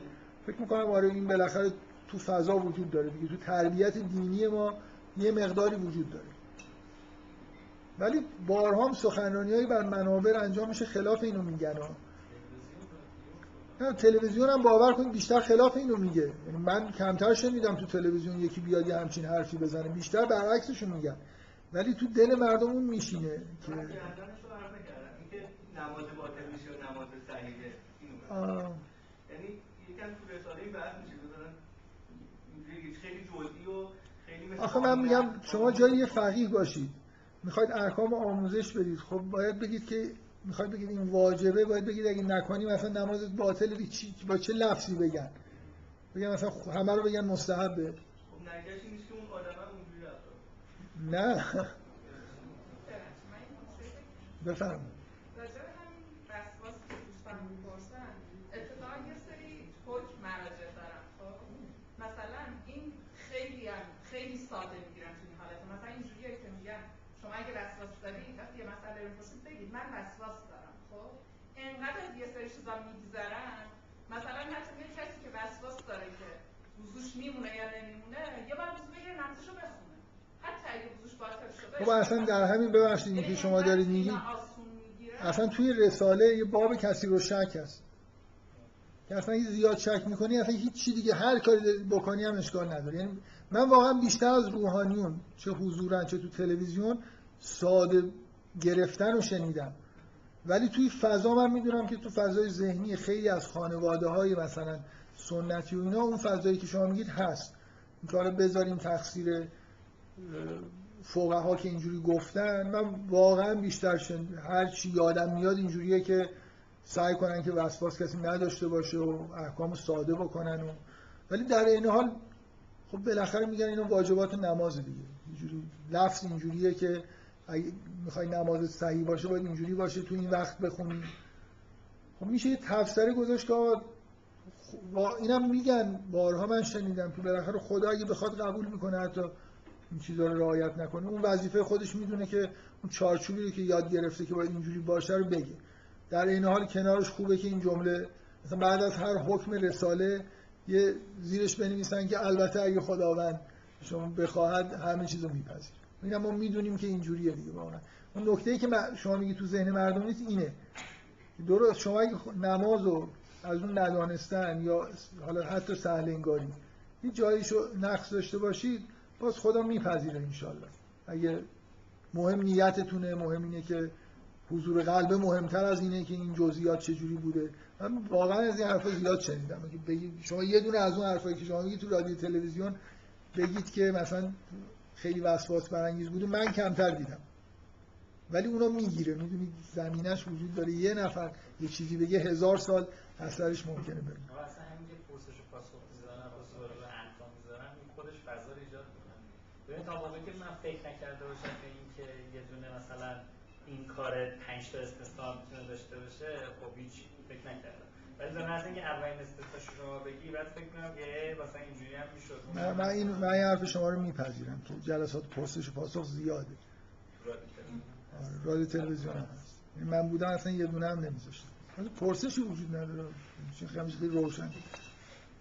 سوالای عجیب و غریب. اصلا من گاهی کلا مشتری اینجور برنامه نیستم ولی گاه گداری مثلا قبل از آن آدم تلویزیون رو یک چیزایی می‌پرسن. واقعا. این آدم خود رو آدم دلش به حال اون که اونجا نشستم میسوزه. که حالا چی باید جواب بده؟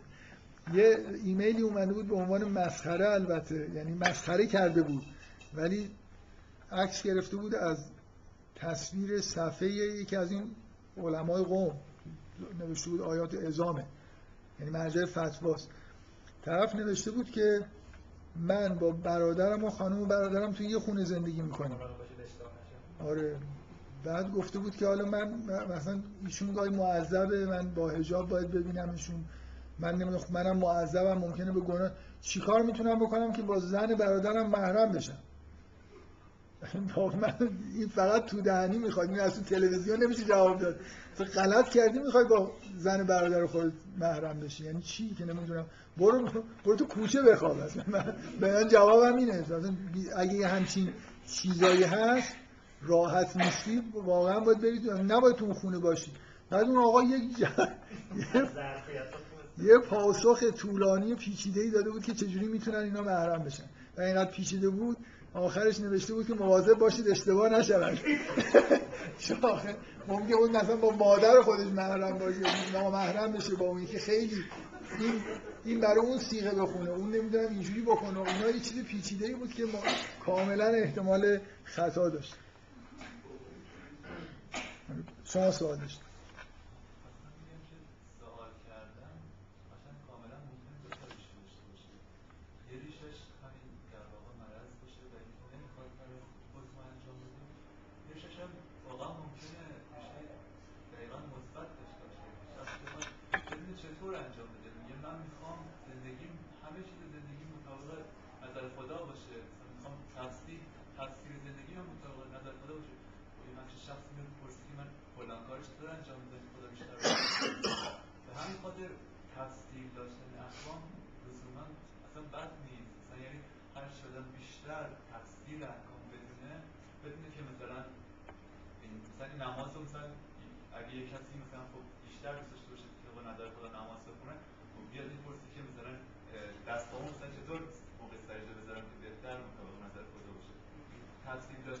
شما تصورتون اینه یعنی فرضتون اینه که خدا دقیقا یه نظر خاصی الان در مورد دست و پا و همه چی داره. خیلی جا واقعا یعنی مسلمه که نظری وجود داره. مثلا فرض با خب. معاملات در نظر بگیرید مثلا یعنی بالاخره توی بازار هزار تا مشکل پیش میاد هزار تا مسئله پیش میاد که بالاخره یک طرف حق یک طرف باطله. مثلا نمیشه یا این که همون سوالی بود که ایشون کردن ممکنه یه مسئله واقعا پیش اومده. مسائلی منم تایید می‌کنم. به غیر از اینکه همون مسائل هم ممکنه حالت مرضی داشته باشه مسائل جدید. ولی خب خیلی از مسائل هست که طرف حکمشون نمی‌دونه میره می‌پرسه. اصلا مسئله جزئیات و تفصیل دادن و اینا نیست. مثلا اینکه یه, چیزی پیش اومده که باید حل بشه مثل مسائل ارث. مسائل ارث بعضی مثل مسائل ریاضی میشن. خب یه آدم معمولی نمی‌دونه الان با این ساختار خانوادگی که ما داریم ارث چجوری تقسیم میشه؟ خب یه نفر میاد مسئله رو براش حل می‌کنه. میگه که یه هشتم به اون می‌رسه آدم عادی ممکنه خیلی توانایی حلش رو نداشته باشه میره می‌پرسه. ولی و من کلا مش... گفتم مشکلی ندارم که سوالا منشأ های همشون منشأ مرضی ندارن قطعا. میگه میگه می‌خوای میگه می‌خوای همون جور آره میگه می‌خوای همون جوری بپرسید که اونها پرسیدن.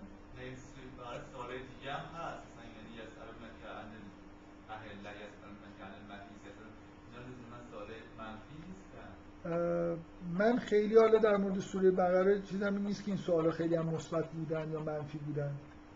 سوالای مثبت شما می‌خواید بگید کلا سوالای مثبتی هم وجود داشته و وجود داره منم قبول دارم. داشتن برای تست بدی نیست. یعنی چرا؟ چیز خیلی بدی. مثلا اینکه الان احکام نماز در نمی‌دونم رساله های مفصل چند جلد میشه این بسیار چیز بدی. اینکه توی رساله حکمی وجود داره که اگر دزد به مسافرت رفت نمازش شکسته نیست تمامه این حکم حکم بدیه وجودش بده نباید باشه. شما می‌خواد بگید که دزد بیچاره هم می‌خواد مثلا مطابق خدا حالا نمازش مطابق خواست خدا بخونه. نباید این توی رساله بی نباید فقهی همچین شاخ و برگاهی پیدا بکنه. اصلا انتقاد میشه نه من می‌خوام بگم کلا اینکه اینکه فقه متورم میشه هی بزرگ و بزرگتر میشه خود به خود وزنش تو ذهن وقتی پیچیده شد وزنش تو ذهن آدما زیاد میشه. فقه ارزش زیادی نداره. شکل انجام نماز دستتو چجوری بذاری اصلا مهم نیست. مهم حضور قلبه. ببین اینو شما هزار بار شنیدید دیگه. قبول دارید که اصل نماز حضور قلب و توجه به خداست. چیزای ظاهری خیلی خیلی پیش پا افتاده و در یه درصد هم ارزش اینو قبول دارید یا نه؟ اصل نماز اینه. یعنی قبولی نماز و قبول نشدن نماز به میزان توجه شماست به میزان شور پرستش شماست. ایناست که مهمه. اینکه این الفاظ از دلتون بر بیاد وقتی مقابل خدا وای میستید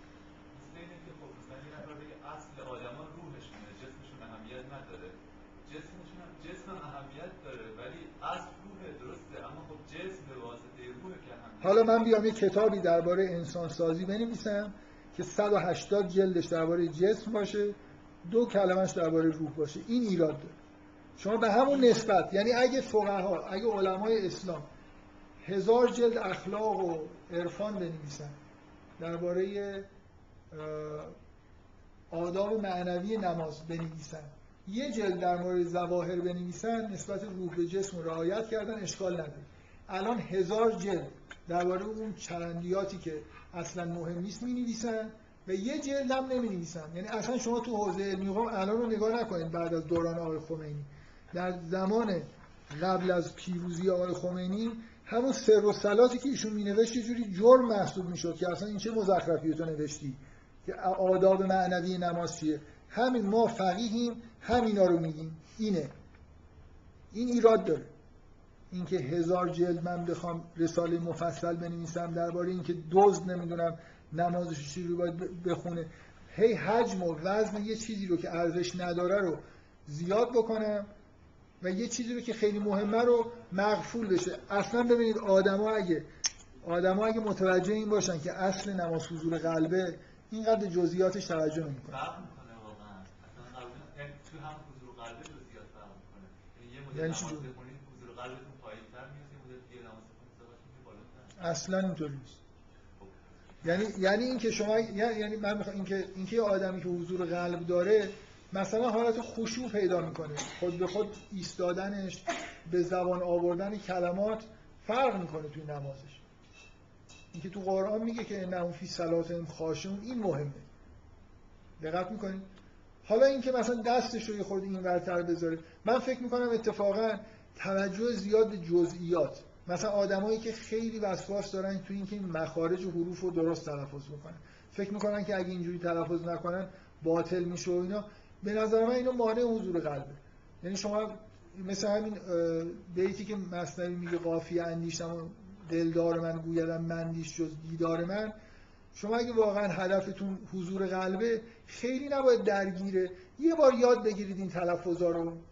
تمومش کنید دیگه. بعد دیگه بسپرید به خدا. حالا ممکنه تلفظاتون خیلی خوب نیست. یا مثلا چه می‌دونم بعد نیست اگه همینجوری یه آدمی سراغ دارید که یا مثلا کتابی می‌شناسید. خیلی من اینو دوست دارم واقعا. اینکه یه آدمی مستحبات نماز رو هی سعی کنه زینت بده نماز خودش. اشکال نداره. من برم کتاب مثلا فیض کاشانی نوشته. خیلی در مورد این جزئیات بحث کرده یا مثلا بعضی از آدما واقعا قشنگه که میگردن دعاهای زیبا پیدا می‌کنن توی نمازشون اضافه کنن. اینا هیچ اشکالی نداره. ولی این تیپ برخورد فقهی که جزئیات اضافه میشه اینا به حضور قلب مردم کمک نمی‌کنه. یعنی شما می‌تونید برید از مردم رو واقعا رصد بکنید ببینید این آدمایی که خیلی درگیر این حرفا هستن از اون جنس آدمایی هستن که خیلی حضور قلب دارن یا نه. به نظر من نه. هم بس هم بستگی مثبت وجود نداره بلکه هم بستگی منفی وجود من بحثان یا من که من, من کی گفتم که حضور توجه نداشتن اتفاقا آقای بهجت خیلی به ظواهر توجه نمی‌کرد. من می‌خوام من, من نمیگم یه آدمی که من میگم توجه زیاد داشتن به این جزئیات بیشتر مانع حضور قلب تا معید حضور قلب. و اصلا مهم اینه که شما تو نمازتون اساسشون محتواش توجه بکنید. و علمای اسلام کسایی که ادعای مثلا علم و روحانیت می‌کنن هزار برابر اون زواهر باید درباره روح نماز صحبت بکنن. در مورد جسم به اندازه خودش صحبت کنن. موضوع اینه که اون صحبت ها نیست. یعنی شما محصول علمای اسلام رو در طول تاریخ چند تا کتاب مثل آداب و سلات می‌بینید و چند تا کتاب فقهی می‌بینید. حجمشون رو با هم دیگه بسنجید ببینید روی کدوم بیشتر کار میشه. این انحراف ایجاد می‌کنه. یعنی مردم خود به خود به این میرسونه که هی مشغول این ظواهر بشن و فکر کنن دارن به دین عمل می‌کنن. فکر مشغول بشن. می‌دونی مثل این که دین همینه. دین اینه که من وضوع اینجوری درست گرفتم نمازم رو اینجوری بخونم. در حالی که هزار تا این آداب رو رعایت بکنید. خود اون فقهایی که این احکام رو می نویسن در جلدهای متعدد اگه حضور قلب نداشته باشن همه اون رو رعایت بکنن نمازشون بی ارزشه. خودشون هم می‌دونن. و خودشون هم میگن اینو. موضوعی که کسی منکر این حرفی که من می‌زنم نیست. که اصل نماز اون جنبه پرستش و عبادتشه ظواهرش هم خب خوب باشه. کسی شما حضور قلبتون رو درست کنید بهش اهمیت بدید در درجه اول اهمیت قرار بدید. بعد اون ظواهر هم اگه ایرادی داره یا دوست دارید از یکی مثلا از یکی شنیدید که در موقع رکوع روایت موثقی هست که گفتن که بهتر به قدم خودتون ما بین مثلا قدمه این خودتون نگاه کنید. یعنی مثلا وضو که رسی سرت اینجوری نباشه سرت هم پایین باشه به پایین نگاه کنید. یا موقع نمی‌دونم سج همین شنیدی که موقع تشهد میگن دست روزانو نباشه رو ران باشه بهتر است. مثلا روایتی هست. خب باشه آدم میشنوه. من مطمئنم یه آدمی که به نماز خودش اهمیت میده فوری اینا رو اقتباس می‌کنه. اگه فکر کنه که پیغمبر اینجوری میستاده اونم دوست داره اینجوری بیست. ولی نه اینکه من برم دنبال این هی برم ببینم حالا.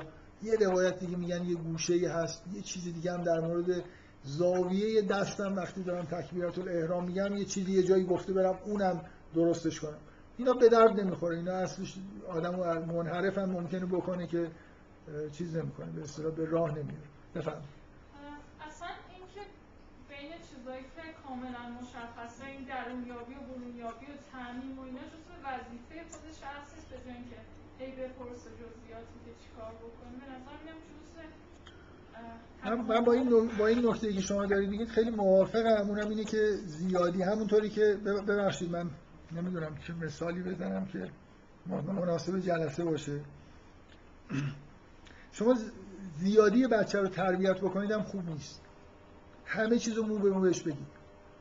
از در کوچه که بیرون میری سعی کن نمی‌دونم سم. بابا خب بره آخرش یه بارم یه اتفاق میفته سرش می‌خوره زمین. اینکه توانایی پیدا بکنه که خودش بفهمه که چیکار باید بکنی یا نکنی این کلش کار کنه این از همه چیزا مهمتر. این نکته که شما دارید میگید من به این معنا خیلی میپسندم که اصلا زیادی آموزش دادن چه در مورد فقه در مورد هر چیز دیگه ای این نتیجه مثبتی نمیاره. ما باید آدما رو یه جوری بار بیاریم که خودشون بتونن. طرف خودش تشخیص بده یعنی شبیه رباست. تشخیص هم میدن من می‌خوام بگم خیلی جا آدما اون مشکلشون تو مغزشون رو تامین دادن و این حرفا نیست. دقیقا تشخیص میدن که بعدا میرن سوال می‌کنن. در حال حجیم شدن احکام همه چیز رو سعی کنیم به وضوح بیان بکنیم اینا نتیجه مثبتی نداره. اینا بار اون قسمت شریعت رو که یک ممیز صفر صفر چند تا نه اونجا گذاشتید آخرش یک بذارید حالا با تخفیف. بقیه چیزه به اصطلاح دینه اینو تو ذهن مردم زیاد می‌کنه. مردم به محتوا کمتر اهمیت میدن و این اتفاقی که افتاده و تقصیر من مجردا میگم اینجوری نیست که اینا توطعه از بالاست. فضای فضای جامعه دینیه که این اتفاقا در همه جوامع دینی میفته. یعنی مردم چون حضور قلب براشون واقعا مقدور نیست میرن سراغ جزئیات. سوال شما چقدر علما نشسته بودن؟ چرا مردم نرفتن بپرسن آقا من مثلا حضور قلبم تو فلان رکعت گاهی افت می‌کنن؟ چیکار کنم؟ تو عمرنی همچین سوالایی نمیپرسیدن و اصلا مشکلشون هم نبود. یه ذهنشون مشغول چیزهای دیگه بود همونا رو پرسیدن و همون قسمت هم رشد کردن. ذهنشون در واقع چون مردم بیشتر همون قسمت جسمشون کار می‌کنه عوام یعنی اون توده مردم که تو جامعه دارن زندگی می‌کنن همین همون سوالا رو می‌پرسن. در حال درست نیست که همه این چیزا ثبت بشه و تبدیل به یه فقه متورمی بشه که یه احکام خیلی خیلی زیادی داره که به نظر میاد که آموزش دادنش اصلا ممکن نیست مگر اینکه یه نفر همین زندگیشو بذاره که اینا رو یاد بگیره. فقه در اصلش چیز ساده ای چقدر سوال جواب دادم. کی بود این ایمیل رو زد این جلسات رو به هم ریخت. خب من فکر می‌کنم ببخشید دیر شده یه خورده. حالا یه موضوع این دعا رو من دوست داشتم که بهش توجه بدم مناسبتش رو با بقیه سوره خورده بگم. و این بحثایی هم که شد دوست داشتم. نمی‌خواستم بکنم ولی بحث خوبی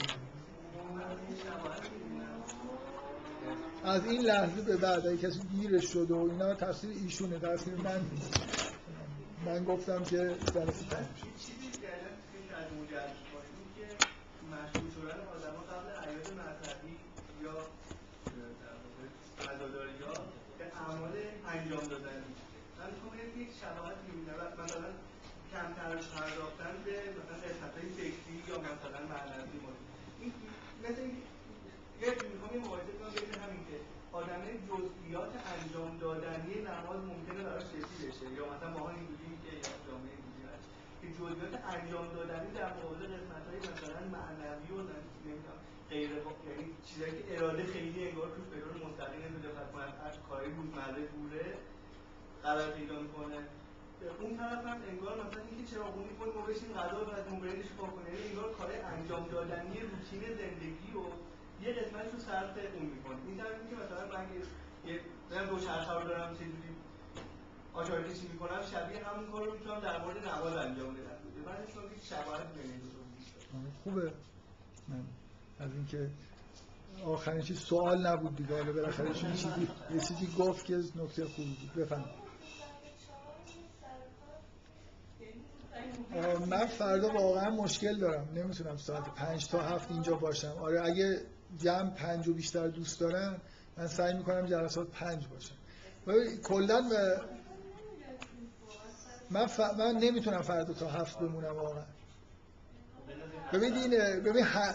وقتی که یه, یه روز در هفته بود من همه برنامه های زندگیمو یه جوری میچیدم که اونو سر ساعت بیام ولی نمی‌تونم هر روز از الان مثلا به مدت یه ماه ساعت 6 تا 8 خودم خالی یا 5 تا هفته خودم خالی کنم.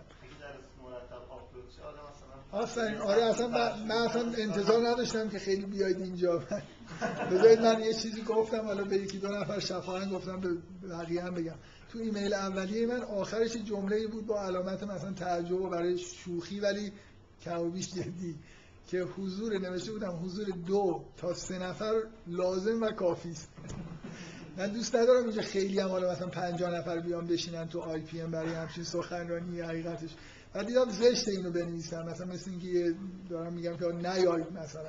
من حسم این این جلسات اصولا از دور شنیده میشه. بنابراین برای همین یه نفر امروز صبح یه ایمیلی زده بود یا دیروز صبح که همینو نوشته بود که با توجه که از خیلی هم مهم نیست کجا باشه و من اون که خودش نمی‌تونه بیاد. بود خب اکثریت نظرشون همینه. من فکر نظر اکثریت رو نوشته بود. مثلا مهم نیست. می‌خوای چهار تشکیل بدی یا پنج؟ زود آپلودش کنید به موقع آپلود بشه. حالا به هر حال من به نظر واقعا من از الان عذرخواهی می‌کنم که ممکنه این هی چهار و پنج شدن اینا چندین بار تکرار بشه. اگه براتون پنج بهتره من سعی کنم همیشه پنج باشه یا همیشه چهار باشه. ولی خودم نمی‌تونم قول بدم که در ظرف یه ماه هر روز بیام هر روزم ساعت فلان. از قبلش خیلی قرارا گذاشتم که روی این ساعت میفته حالا من فردا رو ساعت 4 تا 6 تشکیل میدیم.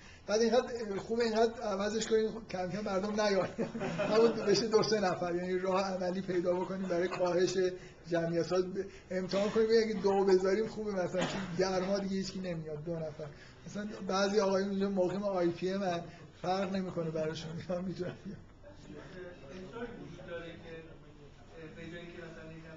بازتر بشه یعنی من فکر که در اونم اتفاقای خوبی هستش که فاصله هاش بیشتر باشه نمی‌دونم یعنی یعنی که اینقدر متمرکز باشه یعنی من دیگه حالا این برنامه این چیز دیگه. شما می‌خواید دوباره تبدیلش کنید اون جلسات یه هفته یه بار که من نمی‌خوام. من میگم گفتم 20 روز. نه. من میگم که اشکال نداره. مرتب تشکیل بشه. ببینید شما آره دیگه لازم نیست همه بیان که. من هستم گوش باشه آره ولی من من دارم به خودم.